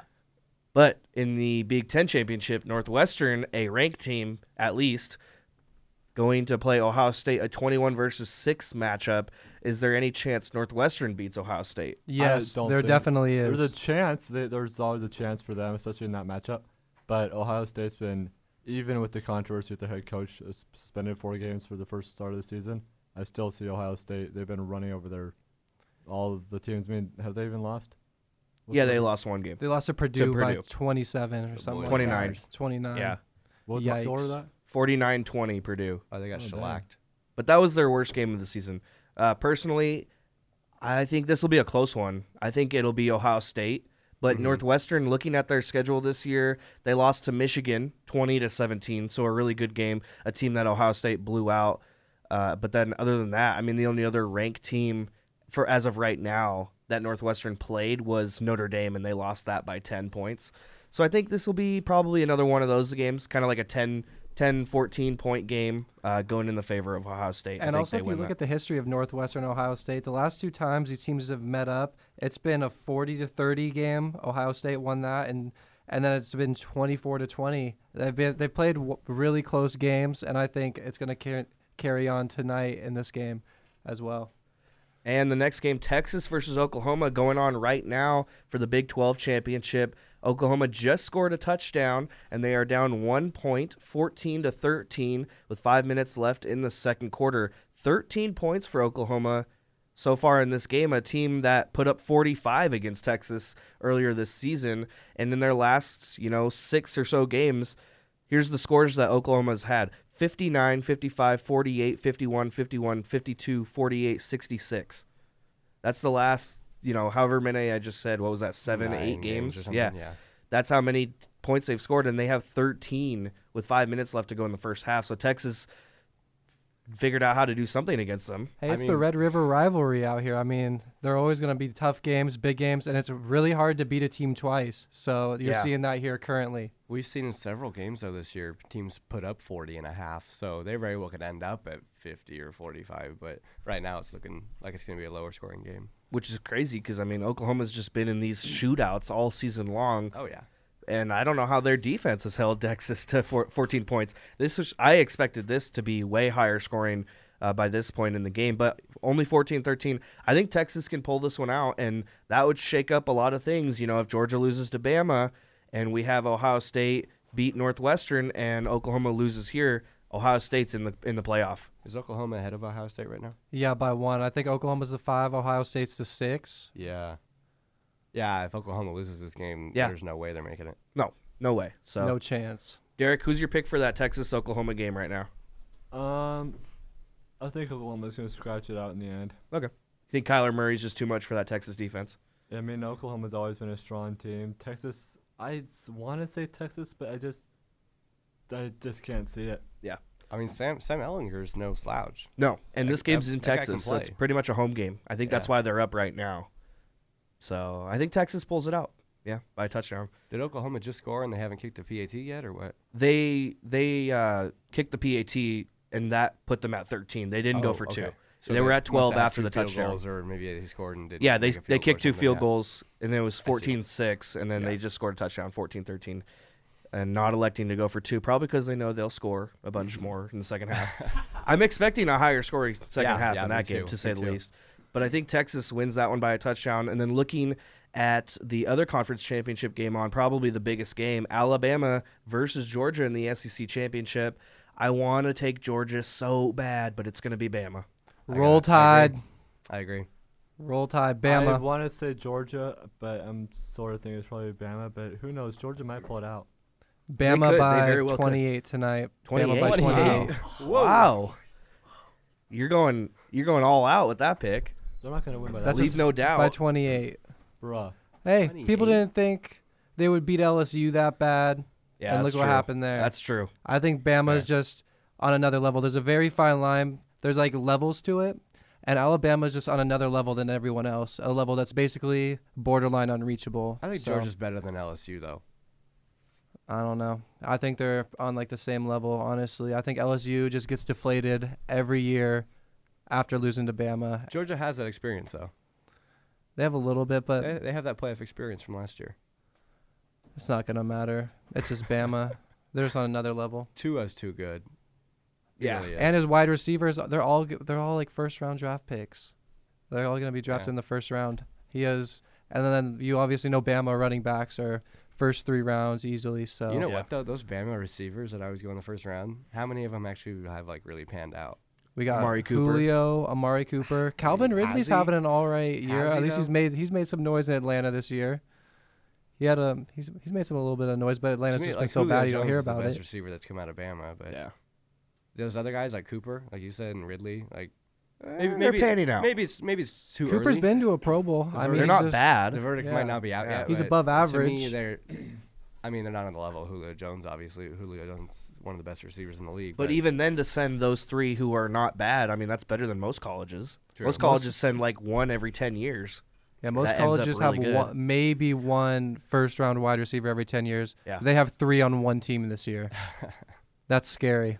All right, looking at your final college football playoff predictions going around the room, I got Alabama, Clemson, Notre Dame, Ohio State in my top four.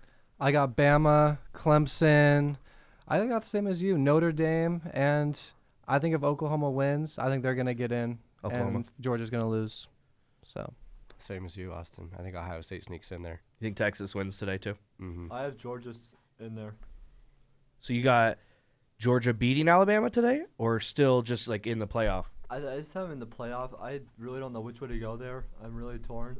I'm really torn on that. Bama could win, Georgia could win, but I still think Georgia somehow gets in the playoff. So you think that if Bama wins uh, and Georgia loses, you still think Texas beats Oklahoma, Northwestern beats Ohio State, and then Georgia kind of stays in there because of that?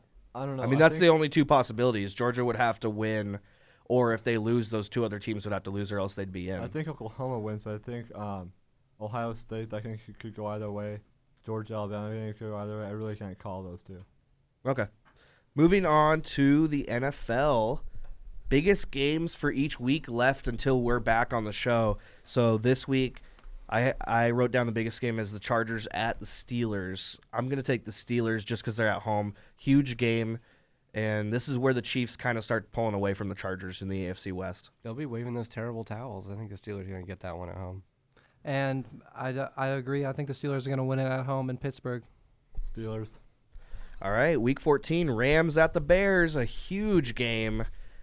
I got the Rams. Too much offense for that defense. Me too. Originally, I was thinking Bears, but I've seen Jared Goff in that offense play so well against pressure and blitz Yeah. and getting the ball out so fast that I think it's not going to make a difference for the for the Bears. I also can't believe I'm saying this, but I'll be rooting for the Rams because I want them to be the one You want them to be seed the one seed for yeah. my take earlier on how the Seahawks make the Super Bowl. Anyways, You know, I was about to say I'm thinking the Bears are gonna win, but now if you said that we you do we do need the Rams to be the one seed. Yeah. so let's go Rams. go Rams. Derek, who you I, got? th- I think the Rams take it. All right, all the way around the room. Week 15, we got a couple games. I could not pick between these for best game of that week. First, you got the Chargers at the Chiefs. Huge AFC West implications. a Division, division yeah. that is still wide open, Chiefs. even though everyone's saying Chiefs are going to win it. Chargers are still one game behind right now. I'm going to take the Chiefs, though. I um, got the Chargers that week, week 15 on the upset, and then I also have the Pats over the Steelers. So I there's my think picks. In that Going crucial Chiefs of a on that game. one. Chiefs. Chiefs on In that that one. crucial of a game, I have, I have the Chiefs. Yeah. And then looking at that next game, Pats at Steelers. You said you were taking the Steelers? The Pats. The Pats on the road. Yes, sir. I'm going to go. Ooh, that's I'm going hard. Pats on the road as well. That's hard. Yeah, I'll go Pats. Just because Pats on the Danny just showed me his. Pats lanyard. So easily swayed, Austin. yeah. What do you got, Derek? Pats at Steelers. That's a Uh, brutal game. It's It a brutal is. matchup. I think it's just. I hate saying it. It's. I think it's the Pats. I hate both of those teams. yeah, yeah. Uh, and then finally that week, Saints at Panthers. Their first of two matchups coming down the stretch. I'm Saints. gonna take uh, going the Carolina. Panthers at home Yeah. because I want the Rams to be the They're one playing them twice, and I feel like just the home team's gonna win both of those games. Yeah. it's gonna be Saints in the fall and whatever they play them next. I got New Orleans sweeping the season series. They're going to win both Oh. games. All right. That's New Orleans. New Orleans. All right, week 16, in between the two Panthers and Saints game, you have the Steelers at the Saints, actually, a huge game. So the Saints have to play Panthers, Steelers, Panthers to end the season. I got the Saints, excuse me, the Panthers over the Saints, week 15, but then I have the Saints over the Steelers, week 16. Same, yeah. I have the Saints over the Steelers as well. Saints at home against the Steelers. And then finally, the last week of the season, the second Panthers at Saints. I got the Saints there, but I still think the Rams finish in the one seed above them. I got the Saints beating the Panthers yet again. What would the Saints be at that point? Twelve and four. Yeah. Saints at home. Because the, Sa- the Saints have what? One loss or two mm. losses? Two. They have two. They're 10 and 2 right now. Two losses, and then I have them losing to the Panthers So it'd be thirteen and three. 13 and 3. Ah, I'm going to change my Steelers pick then. Week 16. Steelers over the Saints on the road Hmm. to make them 12 and 4. You think they'd be twelve and four? And then the end Rams being finish 13 and 3. Yeah. Yeah. Did we get everyone's picks for that? Yep. Panthers at Saints. Saints. Saints. Yeah. Yeah. Okay. Moving on to the NBA on Monday, December 3rd. That's this That's Monday. Nuggets easier- at Raptors. That's uh, just because it's in Toronto, really. Nuggets are good, but the Raptors are on another level. Yeah. The Raptors are gonna Right be too now. good at home. Yeah. Yeah, the six god will be out there, Drake. I got Toronto, Toronto push 'em to over the. Denver in the six. I got the Nugs. Nugs. Go going Nugs. In, going across the border and upsetting, Wow. huh? Upset. Wow. Upset Nugs. Wow. Then Wednesday, two days after that, 76ers at Raptors. Raptors. Raptors. wow. I'm gonna go 76ers on Thank this you. one. 76ers. Raptors kind of get cold here. Then same day, Clippers at Grizzlies. Clippers. I'm going. I'm going Memphis. They're one of the more Memphis. underrated, slept-on teams this year. You know, Mike Conley and Marc Gasol And when finally go- healthy and playing together for the first time in the years. grindhouse, you get beat up. Okay. Yeah, That's just how it works. Clippers look really good out of uh, mediocre West so far. Top of the- mediocre. Well, yeah, they're all mediocre because they're beating each other. I thought we agreed on that. They're beating. I'm not saying they're mediocre teams. They're just all beating each other.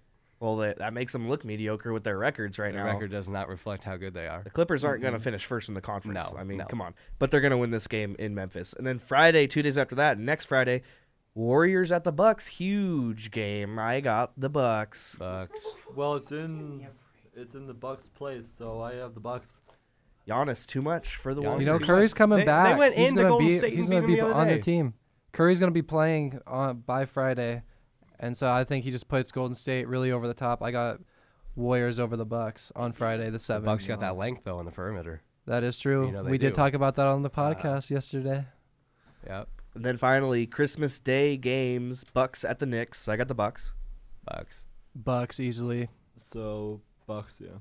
And then Oklahoma City Thunder at Houston, a t- a game that Houston could try to sort of begin their comeback at No, being a better team. But I think. OKC is a little too much for them to handle. If you What know was that? me, you know who I'm picking whenever they Oh, play. gosh. OKC over the He's the Rockets. Where, where is this game again? That's in Houston.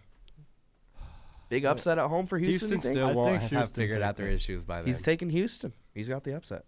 And then also on Christmas Day, 76ers at Boston to take on the Celtics. I'm going to say trust the process, even though the process is pretty much complete by now. Yeah, I think the Sixers. Sixers. I'm taking Boston. I think Boston will play him tough, and I think they'll ultimately that's gonna be edge, a- edge it out. Boston that's- always plays that's in pretty well Philly, on right? Christmas too. They always Yeah. give the people of Boston a great Christmas dub. Uh, Just an extra little present for them. Where's that game at? In Boston. I still think Philly takes it. Yeah, I think Philly's too much for Boston. Uh, Lakers at the Warriors. So LeBron versus the Warriors yet again. I'm going to go. Warriors. At the Warriors, You know what I'm saying. Uh, you know what I'm saying. You're going Lakers. I'm going Lakers. The Warriors are falling apart this season. This- I'm taking Curry's the been I'll- I out gotta like agree with you on that one, all actually. month. I'll agree with you on that one. Lakers. Yeah. Christmas. I'm going. I'm just gonna go Golden State over the Los Angeles LeBrons Yeah. because you know who else is gonna step up besides Kuzma and LeBron? Brandon Ingram's been But it's in the Bay Area. MIA all season. It's Yeah, in it's the Bay a- Area. So that's the Warriors. Yeah, it's a, it's a, even it's if it was Golden in, State. even if it was in L.A., it's gonna be the Warriors. No, It's like a 30 minute Lakers. plane ride. I mean, San LA. Francisco LeBron's to LA, come down it's pretty chimney close. and deliver The LA a, uh, a win. And then finally, the last game we're gonna do: Portland Trailblazers at Utah Jazz on Christmas Day. Miles, you're getting a Christmas present. Or, uh, excuse me, Trailblazers take this one They're in Utah. in Utah. Uh, I mean, it'll be a good game, but I, I do agree with you. I think the Blazers will pull that one out. I definitely think the Blazers are gonna win. I don't trust Utah. Yeah, the Blazers, especially after Dame dropped like what was it, 59 there last year? Yeah, something like that. All right, well, that wraps up our picks. Uh, we got about 18 minutes left in the show. So, right around the corner, we're hitting the sports rodeo random topics out of the hat to close out the year for Sports Central. So, don't go anywhere. That's right around the corner here on Sports Central on 88.1 The Berg. You're listening to 88.1 The Berg, your music central. It's DJ BWT. We're out here talking today about how much we hate sports. Sports is just the absolute. Oh my gosh, our radio DJs just don't get it. Sports broadcasting is much bigger than music. When's the last time Taylor Swift made you feel like watching Tom Brady get sacked? And even though Rick Ross looks like a defensive tackle, he can't entertain you like Vince Wilfork in overalls. This is it, Chief. The show you've been waiting for, Sports Central, every Saturday at 9 a.m. Ugh, Austin, you're such a meathead. Shut up, Benito. to Sports Central on 88.1 The Berg.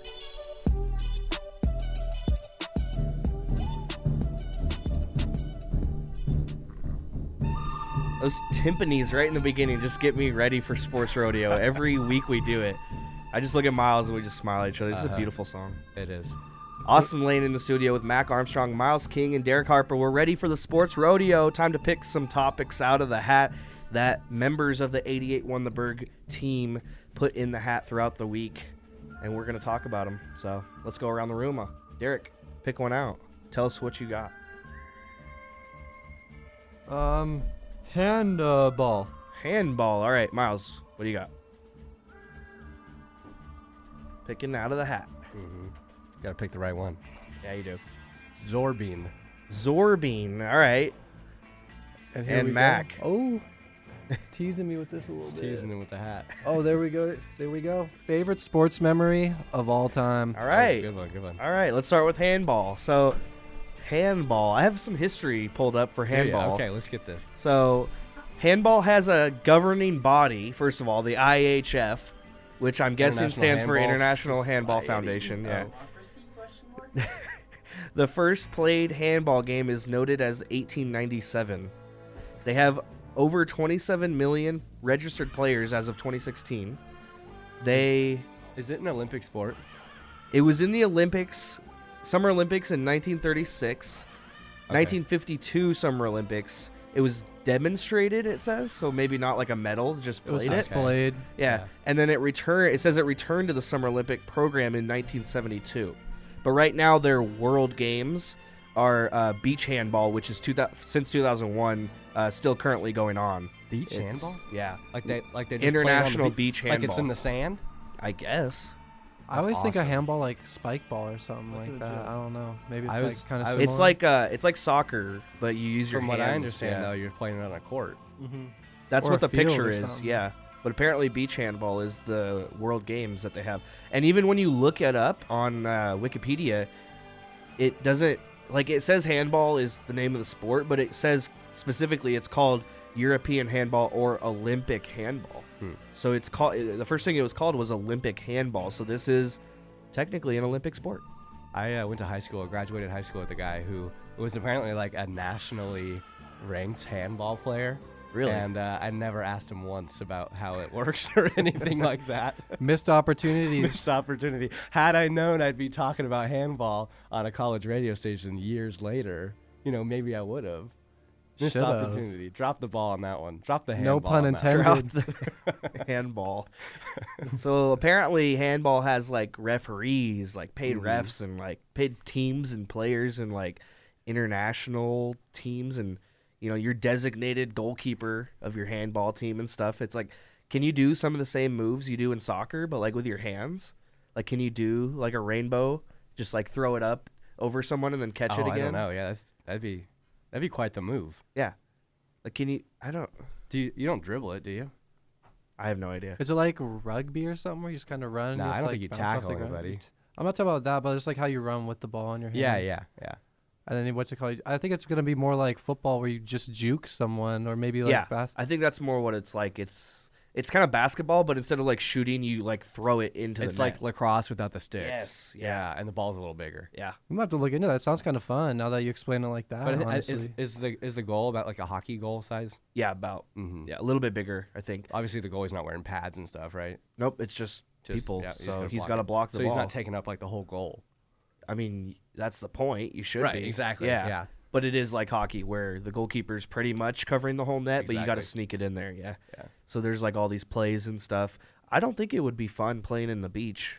A beach Not in the It's beach. handball. so hard to run in the sand. Yeah. maybe on like some turf or something would be a little fun. Some Turf. grass. Ooh. Maybe a Maybe a court. court, Who yeah. knows? The court it looks like what's the main things that's used. So Court hurts though when you fall on that. yeah, You know? well, So I- I welcome mean, to tur- basketball. Turf, turf, turf might be a little softer, you know, as far as your impact, but well, you're playing handball. This is a you're dedicated to you're Dedicated to the sport. craft, dedicated to the to this- game. yeah, the the art of handball.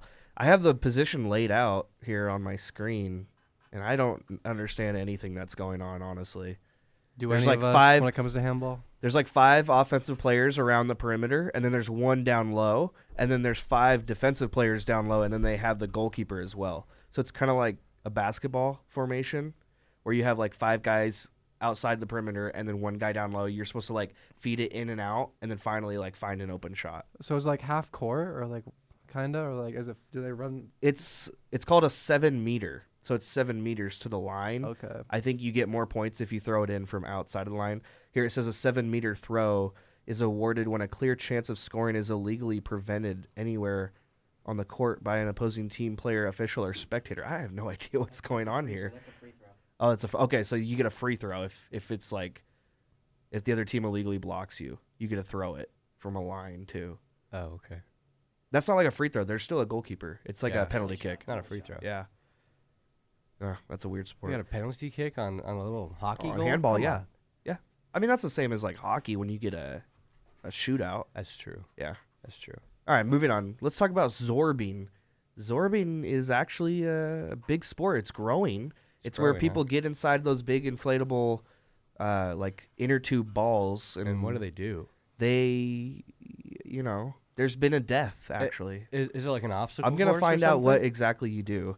I think you can do a bunch of stuff. I think you can play like zorbing soccer. They have that as an intramural sport. Here. Yeah. Oh, they do. Yeah. Talk about ha- that. Well, I've never played. I've just seen it, but Oh. it's um they're just getting those big balls and they play soccer in the balls. So, and they just run into each other and truck each other and stuff. On Wikipedia, it says zorbing is the recreation or sport of rolling downhill inside an orb, generally made of transparent plastic. Zorbing is generally performed on a gentle slope, but can also be done on a level surface, permitting more rider control. so the sport is who can get down the hill the fastest, and the hill is like a ski slope where it's like different, like uh, it has like divots in the ground and stuff, Uh-huh. and it's like whoever gets down the hill fastest. Apparently, that's what zorbing specifically is. But you're right. I've seen people get in the the same ball and like do other sports. You've seen those videos where they like run at each other and they Mhm. both get like fluing backwards. Right. They have a whole section on the Wikipedia page for it dedicated to injuries and deaths. Yeah, it sounds like a sport. It's high injury risk, honestly. Like you're just running down a steep ski slope in a ball. I mean, what, what happens? when Your broken ankles, yourself? broken legs, torn your ACLs, head and your happen. legs are outside of the ball. Oh, your head. Yeah, I've- and the rest of your body's inside of the ball. closed. Yeah, because you want to like run at and like hit people, Yeah. Okay. but you don't have any momentum if you're you know you got to have your legs out and then your head. Well, This, I don't know. this sport sounds like a case of CTE waiting to happen. exactly. Yeah. so can get your legs being outside it, but your head being outside, that's a little dangerous. Yeah, in 2009, it says here a teacher died and a pupil was severely injured in Czech Republic while trying zorbing. So, I bet. I mean, if you slip and fall, you're gonna land right on your head and snap. and if you're neck. going downhill, you're just going to keep going. That, Yeah. There's no telling how many times you hit your head on the way down. Here's another one. In January 2013, at a ski resort in Russia, a man died from a broken neck, and another was badly injured when the Zorb he was in rolled out of control down a mountain, hitting rocks, and eventually coming to a stop on a frozen lake. What are these people thinking? At what point, as a, as a society, did we decide This is a sport? Inner tubes aren't fun anymore. Yeah. we better. people talk about the NFL being dangerous, they need to start talking about zorbing as We being the most dangerous sport in the world right now. For sure. Yeah. Uh, come on. There's also water ball, hamster ball, bubble bump football, and bubble ball in the United States for Wikipedia pages on zorbing. Bubble bump. So football might zorbing's kind kinda of like the original like sport, just roll down this hill in this ball. Then they took that ball and like are doing other sta- other things with it now. so bubble ball is uh is inspired by the game European bubble bump football and emerged in the United States in 2014 and it's uh zorbing but playing, you know, football inside of the zorb. How I do you guess. carry the ball? I don't know. I don't Do you have your arms out? I wish I w- could like play this sport. Like I don't want to get hurt, but it sounds kind of fun. You, You you, can like, sign up for it on the, or catch inter- the ball. intramurals winter quarter. I know they have it for That's winter crazy. intramurals. Let's get a Berg team going. Ooh. 88.1 the Berg, Radiohead. 88.1 the Zorb. all right, moving on to the last topic. Mac Drew, favorite sports memory of all time. Oh, I got to take a second to think about that one.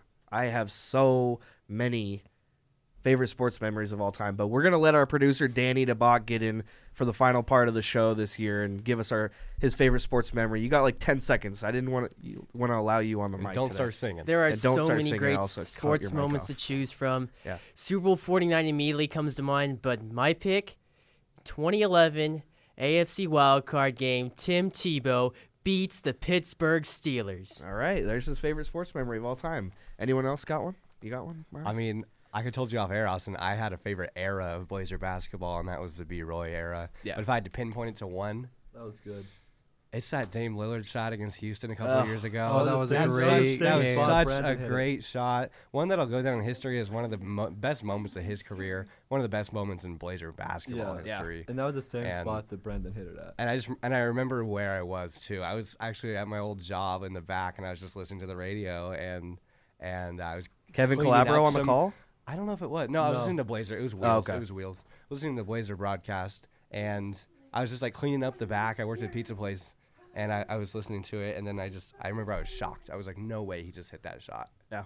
It was. It was I remember incredible. watching that game when he hit that shot. That was when Dwight Howard was still on the Rockets. I was Uh-huh. I watched the whole game. That was it was insane. It was I a in very an good game, IBL very I exciting. think I was like a Volcanoes game when they were still playing when when, when he hit that. Who? Uh, the the old Van uh, Coover, the semi semi pro team. I think I was at a game when Dame hit hit the shot. Oh, you were at the Vancouver Volcanoes. oh, volcano volcanoes game when he hit that shot. That's Yeah. funny. Mac, you got your favorite sports memory of all time? I do. I think I have a tie. So I think it was the 2000, I think 10, I believe. Seahawks over the Saints, the Beast Mode run, the Beast Quake run. Yeah. That's a I good just one. remember watching that and going crazy. And then I also got to go. I think it was a 2015 NFC Championship game, Hawks 49ers. That Richard Sherman pick to end the game. That game, I think it's the best game in Seahawks history. And I was like, oh, I words can't even describe it. It just leaves you I speechless mean, after I would watching that game. that I mean, Packers I title game the next year was just as good. good. That's my favorite sports memory of all time. Russell Yeah. Wilson crying after that game, after pulling that out of absolutely nowhere. The combination of all the, The things that happened. The in five that game. interceptions. The onside kick. I mean, yeah, down with the like two point conversion. He just down- chucks it deep to Jermaine Yeah. Kearse and just that hits Jermaine it. Kearse Oh catch my was goodness. just wrapped it all up. The Steve Raible on the call, and you know, favorite favorite, favorite sports memory of all time by I far think for mine me. would probably be when the Winterhawks won the title after losing the first year and being so close that first year. I think it would probably be when they knocked off that team, NHL, the WHL. WHL, I nice. think when the Winterhawks last won the title, probably And what year was that? 2013. 2013. Yeah. So going back to that Seahawks game, man. oh, what were we down with like three and a half minutes I left? think like what was it 17 0 19-7? 19 0 or something like like that 16 it was like it was more than it was two possessions, Mhm. right? Yeah. something So, like that Yeah. And Russell Wilson drives down the field, scores, two point conversion, just hucks it up out of nowhere, like twenty on the twenty yard line. Well, the play before that, he hit Tyler Lockett, I think, for like 30 yards Yeah. or something. Yep. And then the the Doug Baldwin catch in overtime too on the sideline. What was crazy too, they got that that onside, forced it to overtime. They win the they win the toss, Yeah. and you think, okay, Russell, let's just kind of dink and dunk it down the field. Let's hand it off No, a little bit. they no, just he went goes for for it it. all. Two plays. They that's just it. Went for it. Okay, let's go. Yep. Super Bowl. Back to the Super Bowl. Yep. All right. Well, that's going to wrap up today's show. That's going to wrap up this year in Sports Central. It was a great year. Thank you guys for coming on. For Mac Armstrong, Miles King, Derek Harper, everyone else that's been on the show, Danny DeBach, Gabe Strasbaugh, uh, Will Ortner. Can't forget Will. Who else Can't has been on the forget show? Uh, Caleb Bradford earlier this quarter. GM Jeff made a couple GM Jeff. Gage McHenry hopped on for a second. Big shout out to Peyton Barons helping me put together the show uh, all quarter long. Shout out to Danny for helping me put together the show this week. But that's going to wrap it up. We will catch you guys again next year, January 5th. Saturday is the next time we will be back on the air at 9 a.m. on a Saturday morning. So until then, for all my guys here on the sports team, and my name is Austin Lane, we'll catch you next year. January 5th is the date. This has been Sports Central on 88.1 The Berg, your Sports Central. Thank you.